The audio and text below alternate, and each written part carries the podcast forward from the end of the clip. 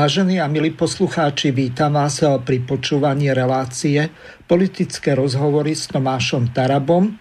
Bohužiaľ, Tomáš Taraba sa niekde zasekol v aute v dopravnej zápche, tak trošku bude meškať. Z toho dôvodu ja som s ním hovoril pred začiatkom relácie, takže ako náhle príde domov, tak sa zapojí do relácie. Samozrejme, nebudeme mať žiadnu výluku z toho dôvodu, že prehrám vám teraz jednu tlačovku, ktorá bude teraz sa týkať pána Podmanického a jeho odchodu zo Smeru, nakoľko táto relácia je zameraná na to, aby sme objasnili našim eh, poslucháčom eh, to, aká je situácia v smere. Eh, pán Podmanický mal tlačovku a bude sa tomuto, budeme sa tomuto s pánom Tarabom ako náhle príde venovať. Dobrý deň, vážené dámy a páni. Dovolte mi, aby som vám vydal krátke vyhlásenie situácií, ktorá rezonuje v posledných dňoch. V poslednom období prebieha v našej spoločnosti alebo rezonuje téma hodnotovej parlamentnej platformy, ktorá vznikla ako reakcia na viaceré nevhodné tvrdenia práve pani ombudsmanky z minulého týždňa. Platforma, ktorá mala za cieľ vytvoriť priestor na diskusiu medzi konzervatívne orientovanými poslancami zo všetkých strán koalície, ale aj opozície, bola onalepkovaná ako pakt medzi Smerom a ľudovou stranou naše Slovensko. Chcem na tomto mieste dôrazne odmietnúť takúto účelovú interpretáciu. Napokon takto prezentovaný pakt odmietli aj viacerí predstavitelia Smeru a LSNS. Chcem pripomenúť, že výzvu na spoločný postup pri príprave niektorých zákonov predostrel v pléne Národnej rady pán poslanec Tomáš Taraba, ktorý síce kandidoval na kandidátke LSNS, no ako predseda politickej strany kresťanská demokracia, život a prosperita, skratke KDŽP. Ak by chceli médiá pravdivo informovať občanov Slovenskej republiky, tak by tento dôležitý fakt vo svojom spravodajstve uvádzali. Poslancov KDŽP, ktorí sa zúčastnili na našom spoločnom briefingu, pána Tomáša Tarabu a pána Filipa Kufu nepovažujem za fašistov, ale naopak za slušných ľudí. Ja rovnako tak jednoznačne odmietam akékoľvek prejavy fašizmu, či už historického alebo súčasného. Rovnako však odmietam aj tie prejavy fašizmu, ktorými sa prezentujú niektorí politici zo strán, ktoré oficiálne proti fašizmu bojujú. Rovnako nevidím problém v tom, že poslanci Národnej rady hľadajú naprieč politickým spektrom podporu pre zákony, ktoré majú slúžiť na dobro pre ľudí. Práve demokratický parlament by mal byť priestorom, v ktorom sa hľada konsenzus na dobrých a prospešných veciach. Vzájomné vylúčovanie a vyhraňovanie sa za každú cenu vedie len k hĺbšiemu rozdeľovaniu spoločnosti a k vytváraniu ďalšieho napätia medzi ľuďmi. Tí, čo ma poznajú, vedia, že som sa vždy usiloval o dialog. A to bez ohľadu na to, s kým to bolo. A pokiaľ budem pôsobiť ako poslanec Národnej rady, nikdy si nedám od nikoho rozkazovať, s kým sa môžem a s kým sa nemôžem rozprávať. S kým môžem hľadať podporu na dobrú vec a s kým nie. Ak sa niekto topí, je jedno, či ho zachránim s úctyhodným občanom alebo s odsudeným vrahom. Ak sa jedná o dobré zákony, je jedno, či sa uchádzam o podporu ľavých alebo pravých, horných alebo dolných. Dôležité je, že príjmeme zákon, ktorý pomôže ľuďom. Mal som čest viesť rokovania o niektorých zákonoch, ktoré by bez podpory naprieč politickým spektrom neboli schválené. Či už ide o ústavné zakotvenie dôchodkového stropu, alebo o 13. dôchodok, alebo o ústavné zakotvenie definície manželstva ako unikátneho zväzku muža a ženy. Tieto zákony vznikli vďaka dialogu nie vďaka konfrontácii a vylúčovaniu. Milí zástupcovia novinárskej obce, dámy a páni, v strane Smer ktorej pôsobím od jej vzniku, v súčasnosti prebieha diskusia o jej budúcnosti. Niektorí čelní predstavitelia Smeru vyzvali mňa a poslanca Mariana Kerryho, aby sme zvážili svoje zotrvanie v jej štruktúrach. Žiada sa mi povedať, že na rozdiel od niektorých našich kritikov sa naše mena nespomínali ani pri kauzách, ani pri podozreniach, ktoré tak veľmi zaťažili stranu Smer a ani sme sa nepreslávili milionárskym spôsobom života. Ak jediný dôvod a zamienka výčitiek na moju adresu je, že chcem presadzovať hodnotu hodnotovú politiku, tak to považujem za najlepšiu vizitku a vysvedčenie môjho doterajšieho politického pôsobenia. Do politiky som išiel preto, aby som niečo zmenil v prospech spoločného dobra, v prospech našich spoluobčanov. Ten, kto v politike nepôsobil, nikdy nepochopí, že naozaj platí staré známe, politika je umenie možného. Každá aj tá najmenšia dobrá vec sa v politickom prostredí rodí ťažko a vyžaduje si veľké úsilie a často aj ústupky. O to viac oceňujem, že v strane Smer som vždy mal priestor na otváranie a presadzovanie tém, ktoré neboli ani v samotnej strane jednohlasne prijímané. Že to vôbec nie je v politickej strane samozrejmosť, dokazuje aj dianie v posledných dňoch, keď priamo cez média Napokon sme boli toho svetkami aj pred chvíľou. Niektorí predstavitelia strany riešia personálne otázky smerom Marianu, Marianovi Kérimu a ku mne. Namiesto toho, aby sa s nami porozprávali alebo nám zatelefonovali. V politike sa chcem aj naďalej venovať hodnotovým otázkam, no pre viacerých politikov strany Smer je dnes konzervatívna a národná agenda problémom. Nechcem byť príčinou nárastu ďalšieho napätia v strane Smer a najmä nechcem byť zámienkou, ktorú použije podpredseda strany Peter Pellegrini na svoj odchod zo strany. Keďže nechcem byť prekážkou ešte väčšieho posunu strany Smer doľava, ako avizoval predseda strany Robert Fico, a rovnako nezdielam názory podpredsedu strany Petra Pellegriniho, ktorý je z môjho pohľadu viac liberál ako lavičiar, a na mnohé kultúrno-etické témy má zásadne opačný pohľad než ja, rozhodol som sa k dnešnému dňu odstúpiť z funkcie krajského predsedu strany Smer v Žiline. Zároveň ukončujem k dnešnému dňu svoje členstvo v poslaneckom klube strany a rovnako tak aj samotné členstvo v politickej strane Smer. Toto rozhodnutie som urobil dobrovoľne a slobodne. Z politického života neodchádzam a ako poslanec Národnej rady sa budem aktívne venovať témam, ktoré budú v prospech občanov našej vlasti. Chcem poďakovať za doterajšiu korektnú spoluprácu Robertovi Ficovi, svojim kolegom poslaneckého klubu a všetkým členom strany Smer. Verím, že aj napriek tomu, že sa nám rozišli politické cesty, budeme spolu ľudsky vychádzať a prajem im všetko dobre. Viem si predstaviť, eh, milí priatelia, že isto budete mať veľa otázok. V tejto chvíli som však povedal všetko, čo som považoval za potrebné povedať a v neskoršom čase budem pripravený odpovedať aj na vaše konkrétnejšie otázky a budem poskytovať podrobnejšie odpovede. Ďakujem vám veľmi pekne a prajem pekný deň. Dovidenia. Prepačte, nedá sa naozaj pokladáte za uh, v poriadku a v rámci kresťanských hodnot kandiduje niekto s fašistami a nevidíte v tom problém? Takže na to sme odpoveď nedostali. Zatiaľ pán Tomáš Navraba nedorazil. Vypočuli sme si pána doktora Jana Podmanického, prvého nezaradeného poslanca asi počas e, tohoto funkčného obdobia v parlamente. Takže budeme pokračovať ďalej vypočujeme si reakciu druhej strany, to znamená strany ľudová strana naše Slovensko a pána Mazureka. Ty si tu pred chvíľou rozprával, že tí smeráci, že oni odmietli tú správu len tak, proste strúcu, lebo sú v opozícii, to je v tej opozícii inak dosť bežné. To je môj názor, hej, to... Áno, áno, to je v pohode. A doplnil si to tým, že oni predtým hlasovali za nejaké LGBT a tak ďalej na bežné, úplne normálne. Takže je to u nich bežné, ale napriek tomu, že je to u nich bežné, tak poslanci ľudovej strany sú s nimi v platforme za hodnoty, Miňo. To je tiež bežné. Čo je nové v platforme, Miňo? Povedz nám. Ja ani neviem, kde začať, lebo toto bežné určite nie je.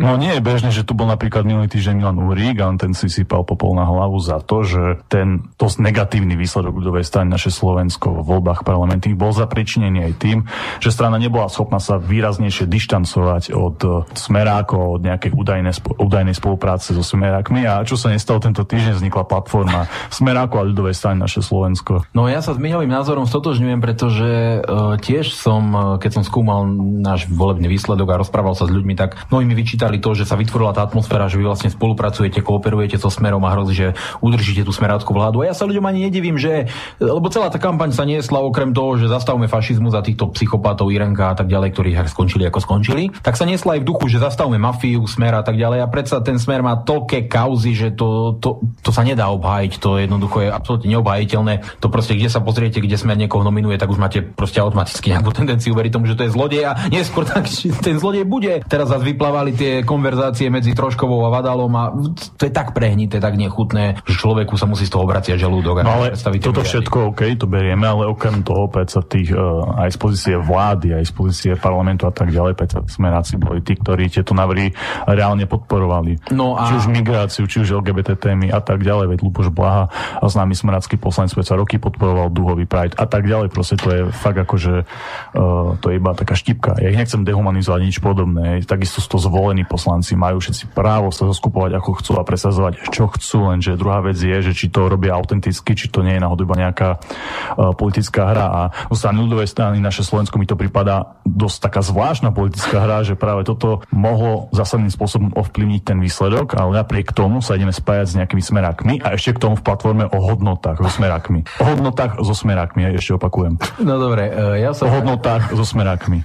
Ja sa vrátim k tomu, viete, však e, bol som tu v mnohých reláciách. A sa nemôžeš diviť, že ti to vyčítame. Veď v poriadku, ja som tu bol v mnohých reláciách a opakovane som vždy hovoril, že sa jasne dištancujem od smeru, že všetky tie spojenectva sú nezmysly, že predsa len keď sa pozriete na tie hlasovania, vyzerá to tak, že tie ostatné opozičné strany o mnoho častejšie podporovali tie smerácké návrhy, čo je, čo je, čo je zrejme vec a že my žiadnej koalícii nie sme, len hlasujeme za to, čo je dobré a za to, čo je zlé, jednoducho nehlasujeme bez, bez ohľadu na to, kto to predkladá. No a e, naozaj je pravda, že ľudia uverili tej mediálnej demagógii, že my sme so smerom dohodnutí a tá nálepka tých, e, tých smeráckých prílepkov nám veľmi vo voľbách uškodila a ľudia preto mnohí dali hlas Matovičovi, lebo verili, že Matovič tu no, zmení. Spoločná platforma so smerákmi. No, tiež asi a teraz, a teraz, e, teraz ja to poviem na rovinu, hej, lebo uh, mnohí povedia zase, že som zlý alebo niečo podobné, ale ja ja poviem svoje stanovisko. Uh, ja som kandidoval zo 150. miesta a hovoril som tu ľuďom, že ak ma tam prekrúžku, tak na jednej strane budem ďaleko aktivnejší ako predtým. Budem do nich byť jedna radosť, proste nenechám tej vláde dýchať. To sa snažím, ľudia budú môcť hodnocovať neskôr, že či som ten doslib dodržal alebo nie. A potom som hovoril druhú vec, že ja nebudem klamať, nebudem sa staviať do role štandardného politika, nebudem sa proste alibisticky vykrúcať pred otvorenými vecami a že budem jednoducho hovoriť veci na rovinu, lebo nechcem sa stať štandardným politikom, nebudem sa hrať na alibistické výhovorky. A tak vám poviem úplne otvorenie, čo sa vlastne udialo. I ty narážaš na to, že bola nejaká tlačová konferencia Tomáša Tarabu a Filipa Kufu s e, Podmanickým a Kérim, kde predstavili uh, spoločnú platformu, nazvali to za hodnotové Slovensko, teda smerácia uh, moji kolegovia z našho poslaneckého. Treba ale zdôrazniť, že proti snahe nejakých jedincov ja osobne nemám nič, veď tá myšlienka je možno dobrá, aj ten úmysel ja chcem veriť tomu, že je naozaj úprimný a dobrý, ale predsa len sú to smeráci, ktorí mali obrovskú šancu veľa vecí zmeniť, veľa vecí zastaviť a neurobili to. Dokonca tomu napomáhali priamo tejto liberálnej agende. No, ja som dostal 66 tisíc hlasov od ľudí, ktorí ma prekruškovali na druhé miesto našej kandidátky a ja im dlžím to, aby som bol otvorený, aby som bol férový a aby som sa štandardným politikom nestal. To znamená, poviem to na rovinu. Ja som sedel v, vo svojej poslaneckej kancelárii niekedy okolo obeda, riešil som tam nejaké veci. Keď mi prišiel od kolegu sms alebo nejaká správa na nejakú aplikáciu, že, že či som sa zbláznil, že čo to má byť, nie? A bol tam článok aktualit. Pozerám, pla- ľudová strana naše Slovensko so smerom vytvára platformu. Pozeral som na to ako puk, hovorím si, čo zase vyťahli za hlúposť. Otvorím to a tam vidím Tarabu na tlačovke s Podmanickým a skôr som spadol zo stoličky, že, že čo to má byť to ako to, čo je. Jednoducho, ja som sa o tom dozvedel v tej, uh, v tej kancelárii. A najprv tam boli informácie o tom, že kritizujú uh, Sulíka, obhajujú Mamojku a také veci. A potom tam bola ďalšia informácia, že vytvárajú platformu a nazvali to za hodnotové Slovensko. A ja keď som tam videl tých smerákov, o ktorých viem, že mali v roku 2012 do roku 2016 takú väčšinu v parlamente, že keby tie hodnotové témy mysleli vážne, tak sú dávno presadené a keď si spomeniem na Lajčáka, mimovládky veci a to, že mňa odsúdili, že oni schválili tie zákony proti slobode slova, špecializovaný súd a všetky tie veci, ich prokurátor, ich NAKA, ktorú vytvorili a ktorá ma e, zničila, či zničila teda, zničila môj mandát, odsúdila ma za nezmysel, za nezmysel, za povedanie svojho názoru. A potom vidím tých istých ľudí, ktorí to schvalovali na tlačovej konferencii, ako hovoria, že vytvárajú platformu za hodnotové Slovensko a vidím tam svojich poslaneckých kolegov, tak sa mi normálne zatočilo v hlave, nič som o tom nevedel. A hneď som proste, no ako 300 čertov a všetkých vecí, veď vieš dobre, že som tu aktívne bojoval proti tej nálepke nejakej smeráckej podržtašky na, našej strany a našho klubu. A e, bez ohľadu na to, čo mi teraz poviete, že periem špinavé prádlo na verejnosti a tak, lebo ja si toto povedať musím, jednoducho to sú, to sú absolútne zásadné nepriateľné veci. Ja som išiel za ďalšími kolegami, pýtal som sa ich, či o tom niečo vedia. Všetci boli prekvapení. Nenašiel som prakticky nikoho, kto mi povedal, to čo je, to čo je, to nemyslíš vážne, to nemyslíš vážne, hej. A teraz som tak hovoril, že, že čo to má byť, že ako, uh, ako môže nejaký člen nášho poslaneckého klubu si len tak urobiť nejakú tajnú dohodu s nejakými smerákmi, nikomu z nás o tom nič nepovie postaví sa na tlačovku a predstaví tam nejakú platformu za hodnotové Slovensko, nepýta sa svojich ostatných kolegov, či s tým súhlasia, či aký majú na to názor, čím to príde v poriadku, nerozmýšľa nad tým, či to tej strane náhodou nemôže uškodiť, či médiá, ktoré dlhodobo bážia potom, aby mali dôkaz, ako sú tí kodlevovci prepojení so smerom, či konečne nezískajú ten dôkaz a môžu nám to hodiť do tváre, proste keď sa dlho bránime tejto nálepky, ktorá je vymyslená, jednoducho ten človek úplne na to nemyslí a proste sa tak len na tú, na tú, na tú tlačovú konferenciu postaví a, po, a povie sa svoje veci. Ja som ako jednoducho, ja som ostal hotový, lebo všetky tie roky veci, boja a tak ďalej proste a naraz náhle sa toto zjaví, fakt úprimne e, mňa to šoklo a začal som to riešiť, začali sme to riešiť, všetci sme boli pohoršení v klube, s každým, s kým som rozprával, boli pohoršení. Nevedeli sme už ten deň Tomáša Tarabu nájsť, aby sme sa išli spýtať, že čo to malo znamenať, čo to bolo.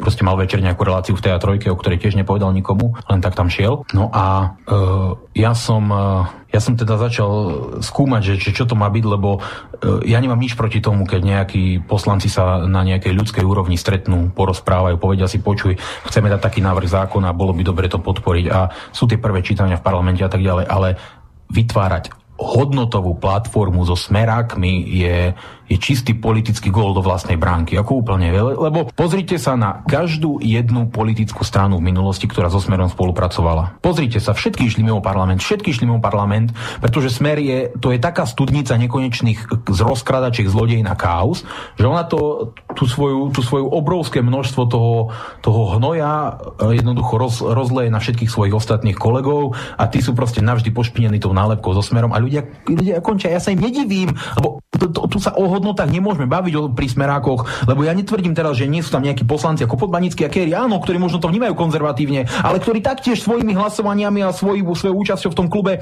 podporovali množstvo zvrátenosti a veci, ktoré ničili Slovensko a, a, tolerovali vládu, rozkradali a tak ďalej. A to, že majú nejaký názor a chceli by napríklad podporiť návrh zákona na ochranu života, na e, voľnú nedelu, na ochranu pred LGBT propagandou, veď v poriadku, veď sa môžu stretnúť a môžu sa rozprávať, môžu povedať, dobre, dobre, zahlasujeme, ale predkladať spoločné návrhy zákonov skrze dvoch poslaneckých klubov, e, ich a, a, a smeru a podobne, to, to, to je jednoducho silná káva. A naviac, e, nakoniec to skončilo tým, že ešte aj tí, ktorých tam volali, toho Vašečku a Záborskú ich vysmiali, proste sa od toho dištancovali. A chápem. Ja tomu tiež chápem, ale ja som tak nad tým premýšľal, lebo hovorím tu vážne, že my sme aj potom dali vonku tlačovú správu, my sa od tohto radikálne dištancujeme zásadne. Toto nám ako veľmi uškodilo, lebo toto médiá si na tom zgústli. Nemáme s tým nič spoločné, bola to súkromná iniciatíva Tomáša Tarabu a tej jeho strany KDŽP, ktorá je súčasťou nášho poslaneckého klubu. A teraz sa treba zamyslieť, a hovorím to úplne otvorene, e, zamyslieť nad tým, že ja sa tak zamýšľam nad tým, lebo pamätám si, keď sme chodili na predvolebné mítingy a rozprával som sa aj s Tomášom aj s ďalšími a hovorili sme o tom, že musíme byť jednotní, že musíme spoločne bojovať, že tu budú snahy o to, aby nás rozbili, keď budeme tvoriť spoločný klub a že budú snahy o to, aby nás nejak rozdelili. Musíme pracovať proste jednotne a vtedy ma práve oni utvrdzovali v tom, že samozrejme budeme pracovať jednotne, bude náš klub ako jeden muž pracovať, budeme jednoducho súdržní, nedáme sa rozbiť, rozohnať. A potom sa pýtam, či je čestné uh, len tak sa dohadovať s nejakými inými poslancami z iného klubu a vytvárať platformy bez, bez, bez toho, aby toho vôbec prebral s ostatnými členmi svojho vlastného klubu a takýmto spôsobom v podstate namočiť našu stranu do niečo. Ja viem, že e, argument, že oni sú KDŽP a niečo, ale ale aspoň sa nás spýtať, že chlapi, mám taký nápad a toto a toto by sme chceli, e, čo na to hovoríte? Okamžite by som povedal, že, že nebláznite, prestaňte s tým, nevymýšľajte hlúposti, veď to média to tak otočia proti nám. Ja, to je úplne jedno, že to je nejaká vaša iniciatíva. To, to všetko bude zneužité proti nám a jednoducho nám to veľmi uškodí. Mm, nulová komunikácia jednoducho. Uh... Takže to bol Milan Mazurek, poslanec ľudovej strany Naše Slovensko, ktorý si podal nášho dnešného hostia, pána inžiniera magistra Tomáša Tarabu, ktorého živo, naživo vítam v tejto relácii. Zdraví vás, Tomáš.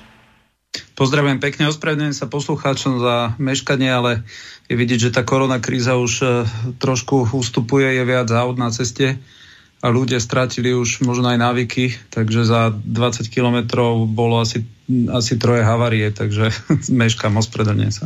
O, nič také strašné sa nestalo. Ja mám dnes hlavu v smutku. Aktualizácia dvoch programov, čiže o, som rád, že o, všetko funguje tak, ako má. O, takže, o, Tomáš, vypočuli ste si to, čo povedal váš kolega z poslaneckého klubu, druhý najúspešnejší e, poslanec po Marianovi Kotlebovi e, v klube LSNS e, získal okolo 65 tisíc preferenčných hlasov. Myslí si, že je podpredseda, alebo minimálne hovorca ľudovej strany Naše Slovensko. Nemusíme rozoberať Miňa Mazureka, ale to, čo povedal Čiže e, z vašej strany sa niečo zmenilo ohľadom vzájomných vzťahov v ľudovej strane naše Slovensku, myslím ako v poslaneckom klube, lebo podľa toho uh, moment, uh-huh. ako to odprezentovali média, tak vás hádžu e, do jedného vreca, hoci tvoríte v podstate nejakú poslanecký klub je zložený z dvoch strán. Vaša strana KDŽP tam má troch poslancov a zvyšných 14 e, je e, z ľudovej strany naše Slovensko. Z ostatných strán, ktoré tam kandidovali, ešte ďalšie tri, tak sa nikto neprekrúškoval. Čiže e, aká je momentálne situácia v tom poslaneckom klube? Teraz mi to trošku trhalo, vy, vy ma dobre o, Moment, tak, tak vám to opravím. Nech sa páči. Aha, dobre, teraz je to fajn. E, tak ďakujem ešte raz. E, vypočuli ste si, myslím, že predtým bol e, aj vstup e, pána Jana Podmanického. Áno, tak sme sa dohodli. Uh-huh. Ako prvého. Jano Podmanický je jeden absolútne charakterný človek, ktorý obhajoval vždy aj v tom, v tej, v tom spletí liberalizmu, ktorý v minulosti na Slovensku bol hodnotové témy. KDŽP je jednoznačne hodnotovo orientovaná strana. My sme nevznikli, pretože e, nejakí oligarchovia by sa rozhodli, že idú si založiť stranu, ktorá chce na Slovensku chrániť počatý život. A jednoducho my sme neprišli do parlamentu, aby sme ľuďom niečo rozprávali a na druhej strane potom hneď na to zabudli, robili sme niečo iné.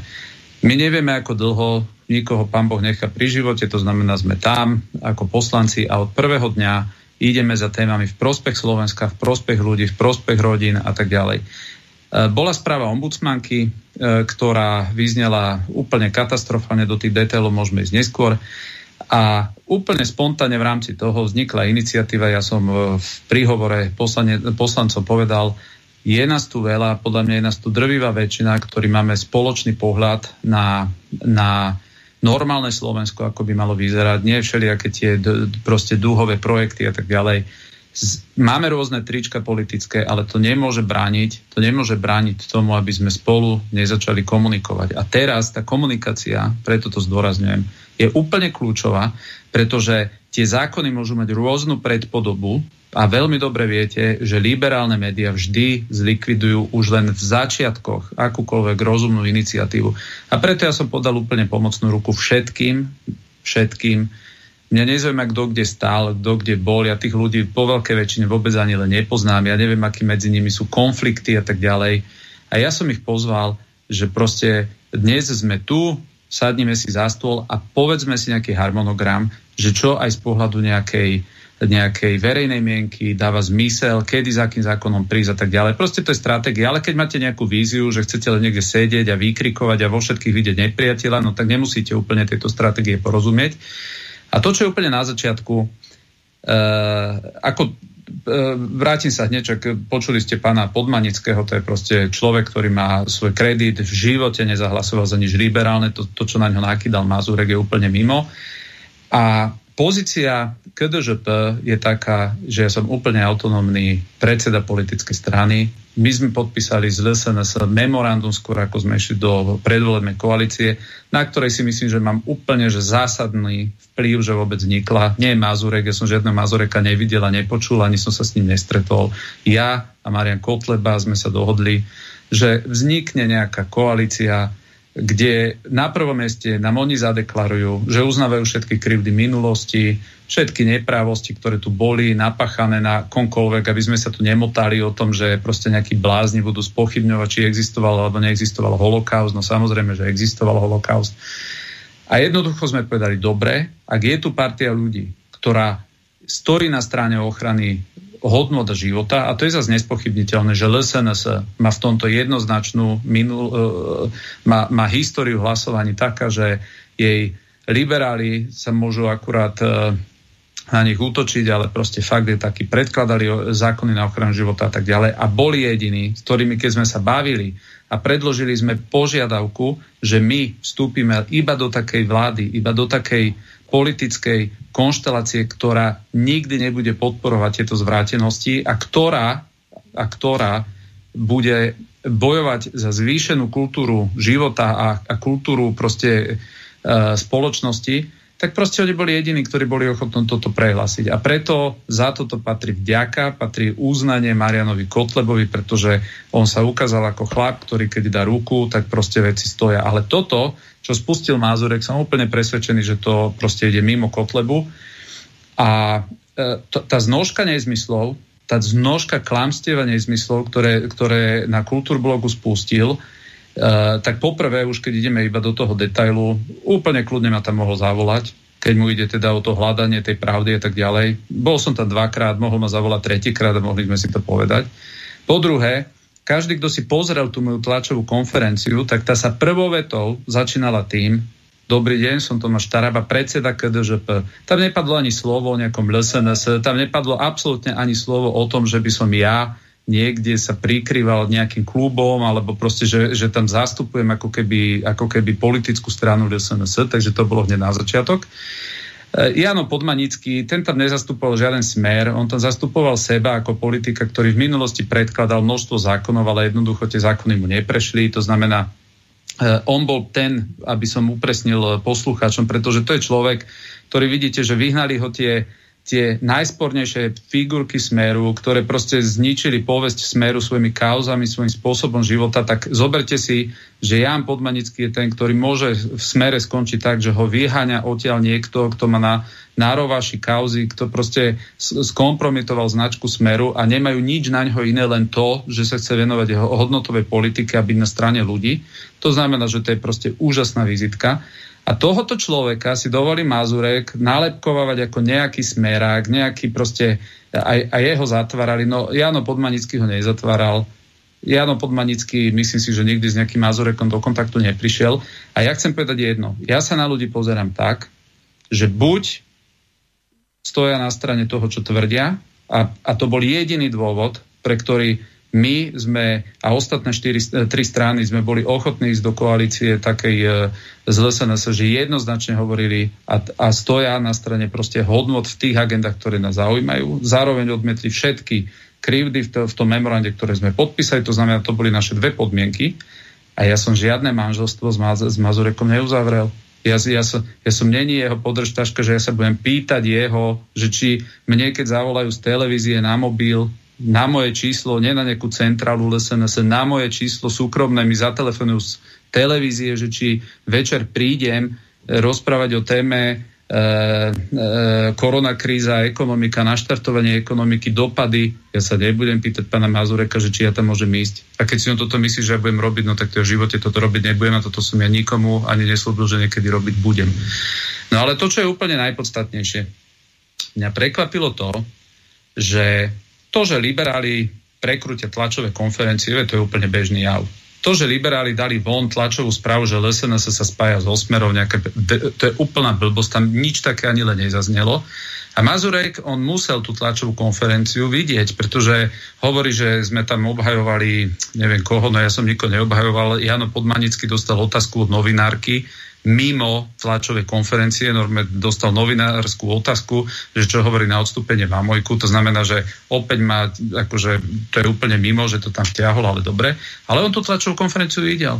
A on keď ju videl, tak on veľmi dobre vedel, že absolútne nebola o tom, o čom on rozprával. A to, že ma nevedeli nájsť, no tak, tak ma hľadali, že mi ani nezatelefonovali.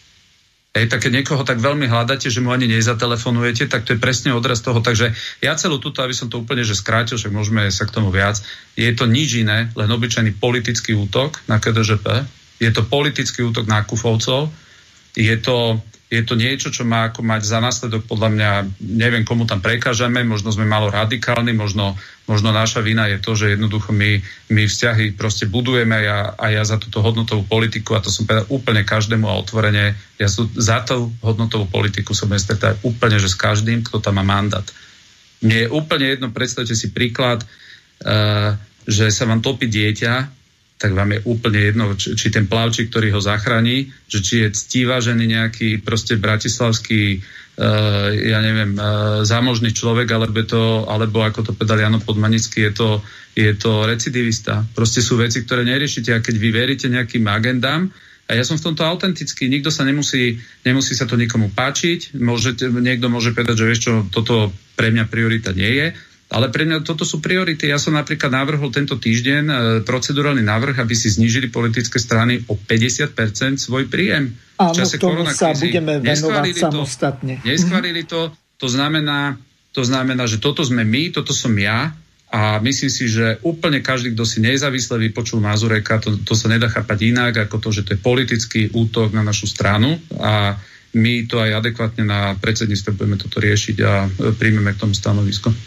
Ja pripomeniem, že táto relácia je kontaktná. Táto relácia od začiatku je kontaktná. Zapojiť sa môžete v prvej polhodine mailami na známu mailovú adresu studio.bb.juh slobodnyvysielac.sk alebo najlepšie súčasne aj na druhej gmailovej adrese studio.bb.juh zavinačgmail.com Prípadne môžete volať aj na Viber alebo WhatsApp napojený na známe štúdiové číslo 0910 473 440 zo zahraničia s predvoľbou plus 421 910 473 440.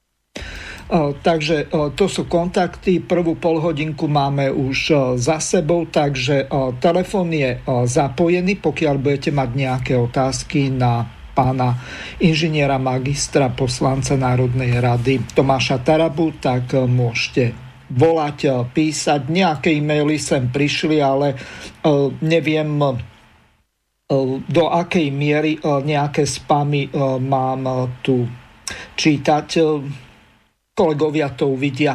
Takže poprosím poslucháčov, aby boli trošku objektívnejší a snažili sa konkrétne položiť otázku pánovi Tarabovi, povedzme nejakými dvomi, tromi vetami a nie na dve strany z toho dôvodu, že ja to tu nemám kedy čítať. Ďakujem za pochopenie.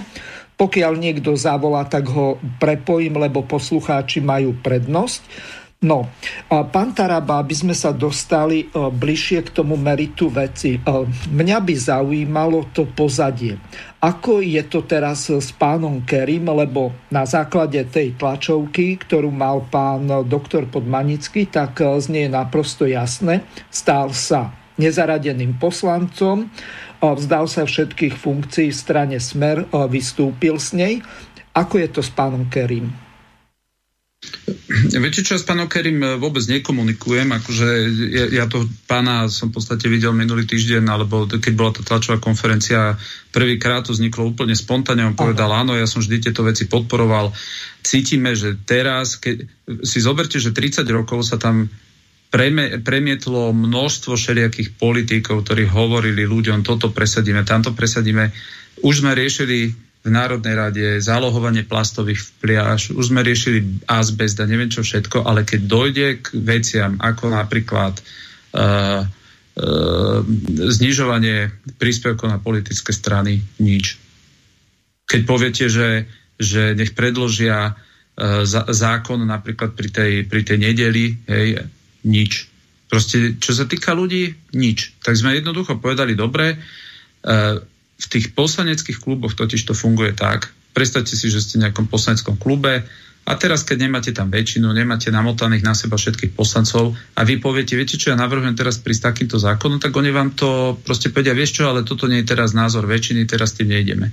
A jednoducho, my sme si povedali, my sme tu slobodní ľudia, áno, každý má nejakú blízkosť e, proste k nejakej, k nejakej uh, platforme, v ktorej proste pôsobí, ale my sme tu slobodní ľudia, ktorí máme právo predkladať hodnotové veci. A my napríklad, čo sme podpísali memorandum, tak tam je úplne jasne povedané, ktorých 15 vecí ideme presadzovať spolu a potom my máme úplnú slobodu si tam presadzovať čokoľvek a hľadať na to podporu. To je vyslovene v tom.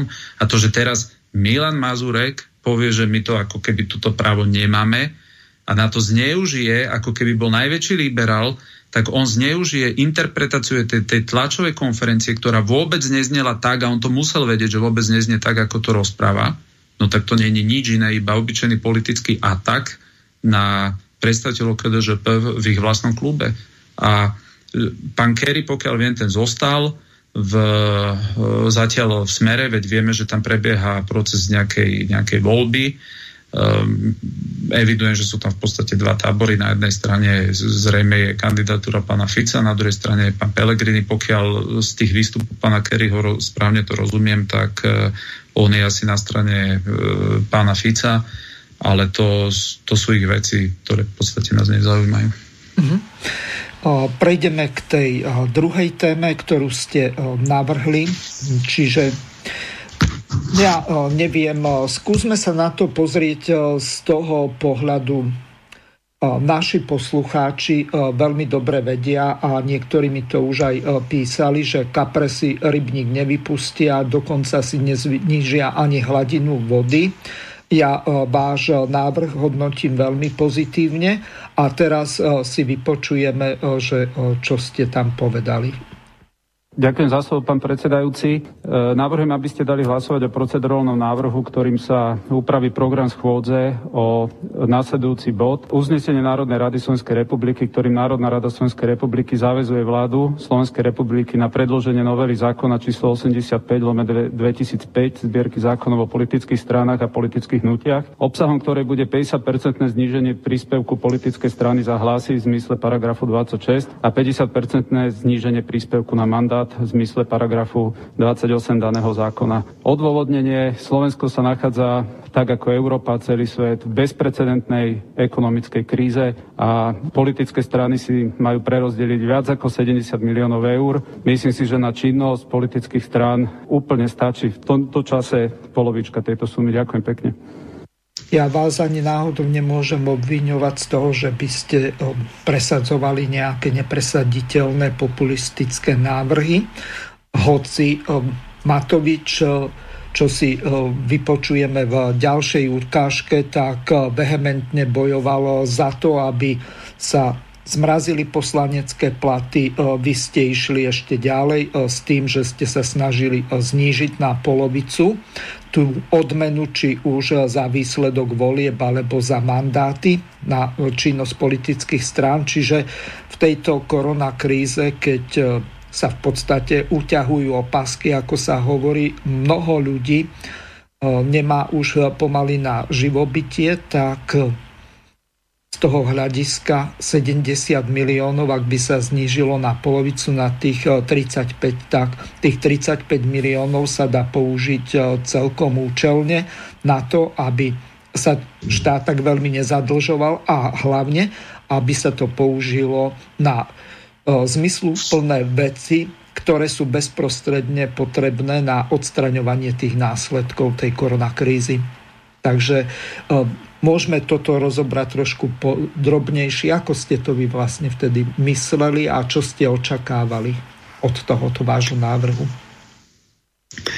Uh, vy môžete v podstate ako poslanec predložiť uh, dvomi spôsobmi, takými základnými nejakú iniciatívu. Jedna je, že na začiatku parlamentnej schôdzy poviete, že chcete, aby sa rozšírilo rokovanie schôdzy o nejaký bod. A ten bod ja som formuloval, že aby Národná rada zaviazala vládu pripraviť takýto zákon. Ja si myslím, že to je úplne proste najjednoduchšia vec, pretože, pretože koalícia má úplne že ústavnú väčšinu. Aj keď tam nejakí poslanci s niečím nemusia súhlasiť, stále majú úplne že pohodlnú väčšinu a práve preto je najjednoduchšie, aby vláda, ktorá dokáže v skrátenom legislatívnom konaní, ktorá má úplnú že mašinériu za sebou, právnikov a, a legislatívcov, tak dokáže toto pripraviť vo veľmi rýchlom čase. Národná rada má zase sílu zaviazať vládu, že musí to urobiť.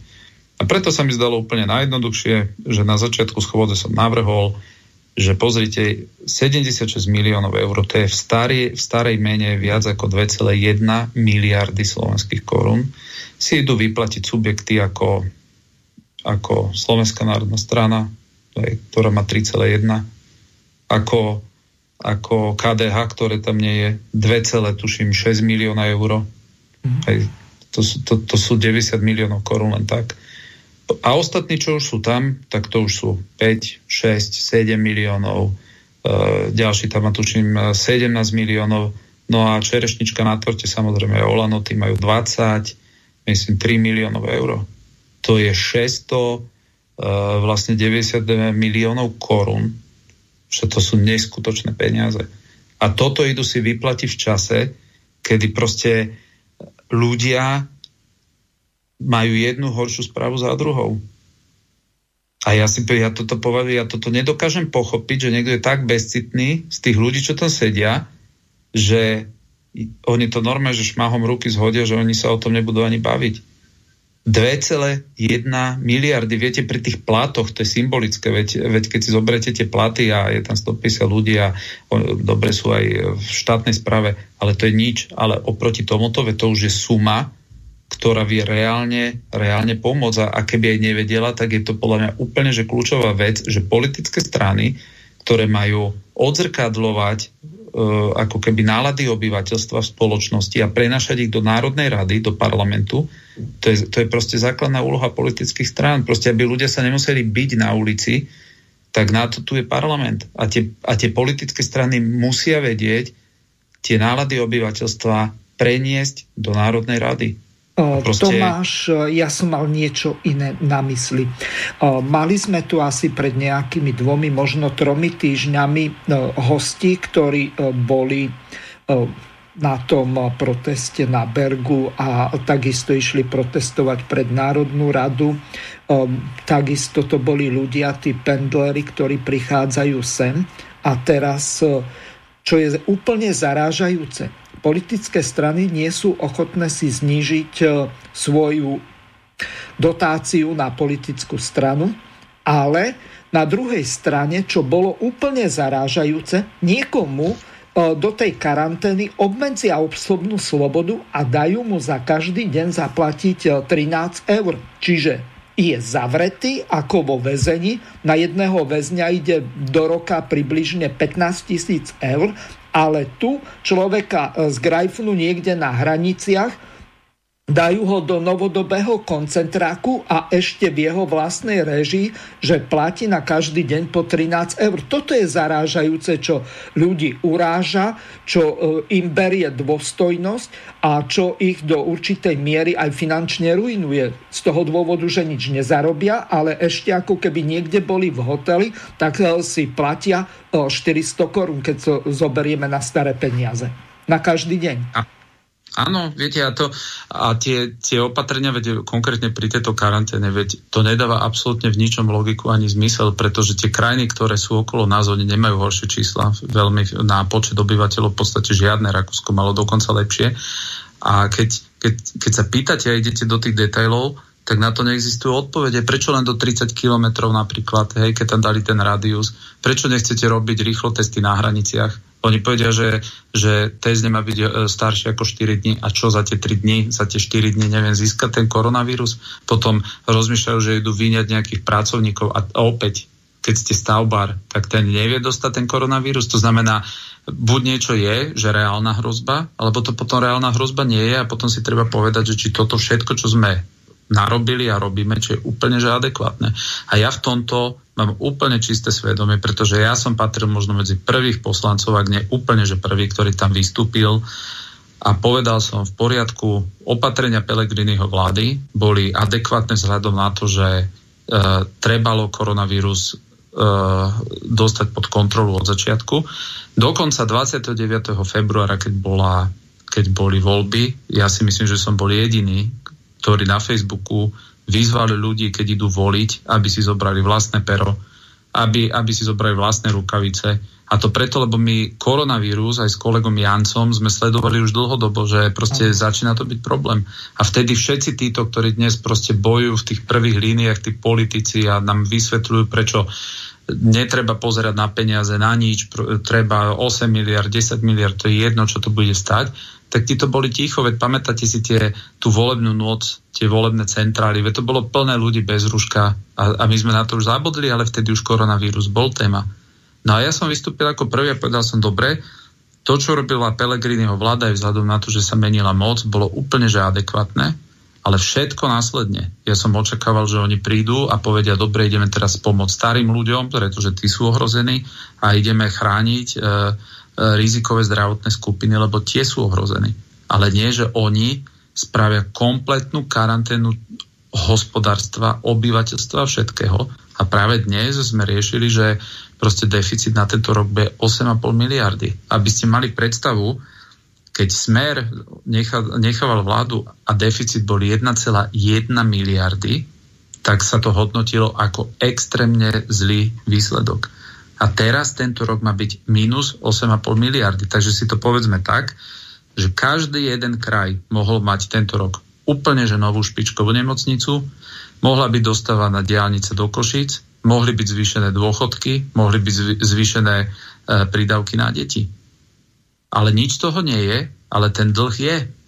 A nič z toho nie je. A preto táto koronakríza, ja si považujem, že to je jeden z najväčších nepravostí, ktoré sa tu udiali na tom obyvateľstve, pretože my toto budeme splácať 10 až 15 rokov, ak všetko ostatné by išlo proste ako má. A, a preto si myslím, že, že odtrhnutie tých politikov od reality je proste to, že oni ani nedomysleli, čo toto spôsobí, ak vôbec nikto z nich nedomýšľa, keď toto bude mať následky na všetkých a na celé hospodárstvo.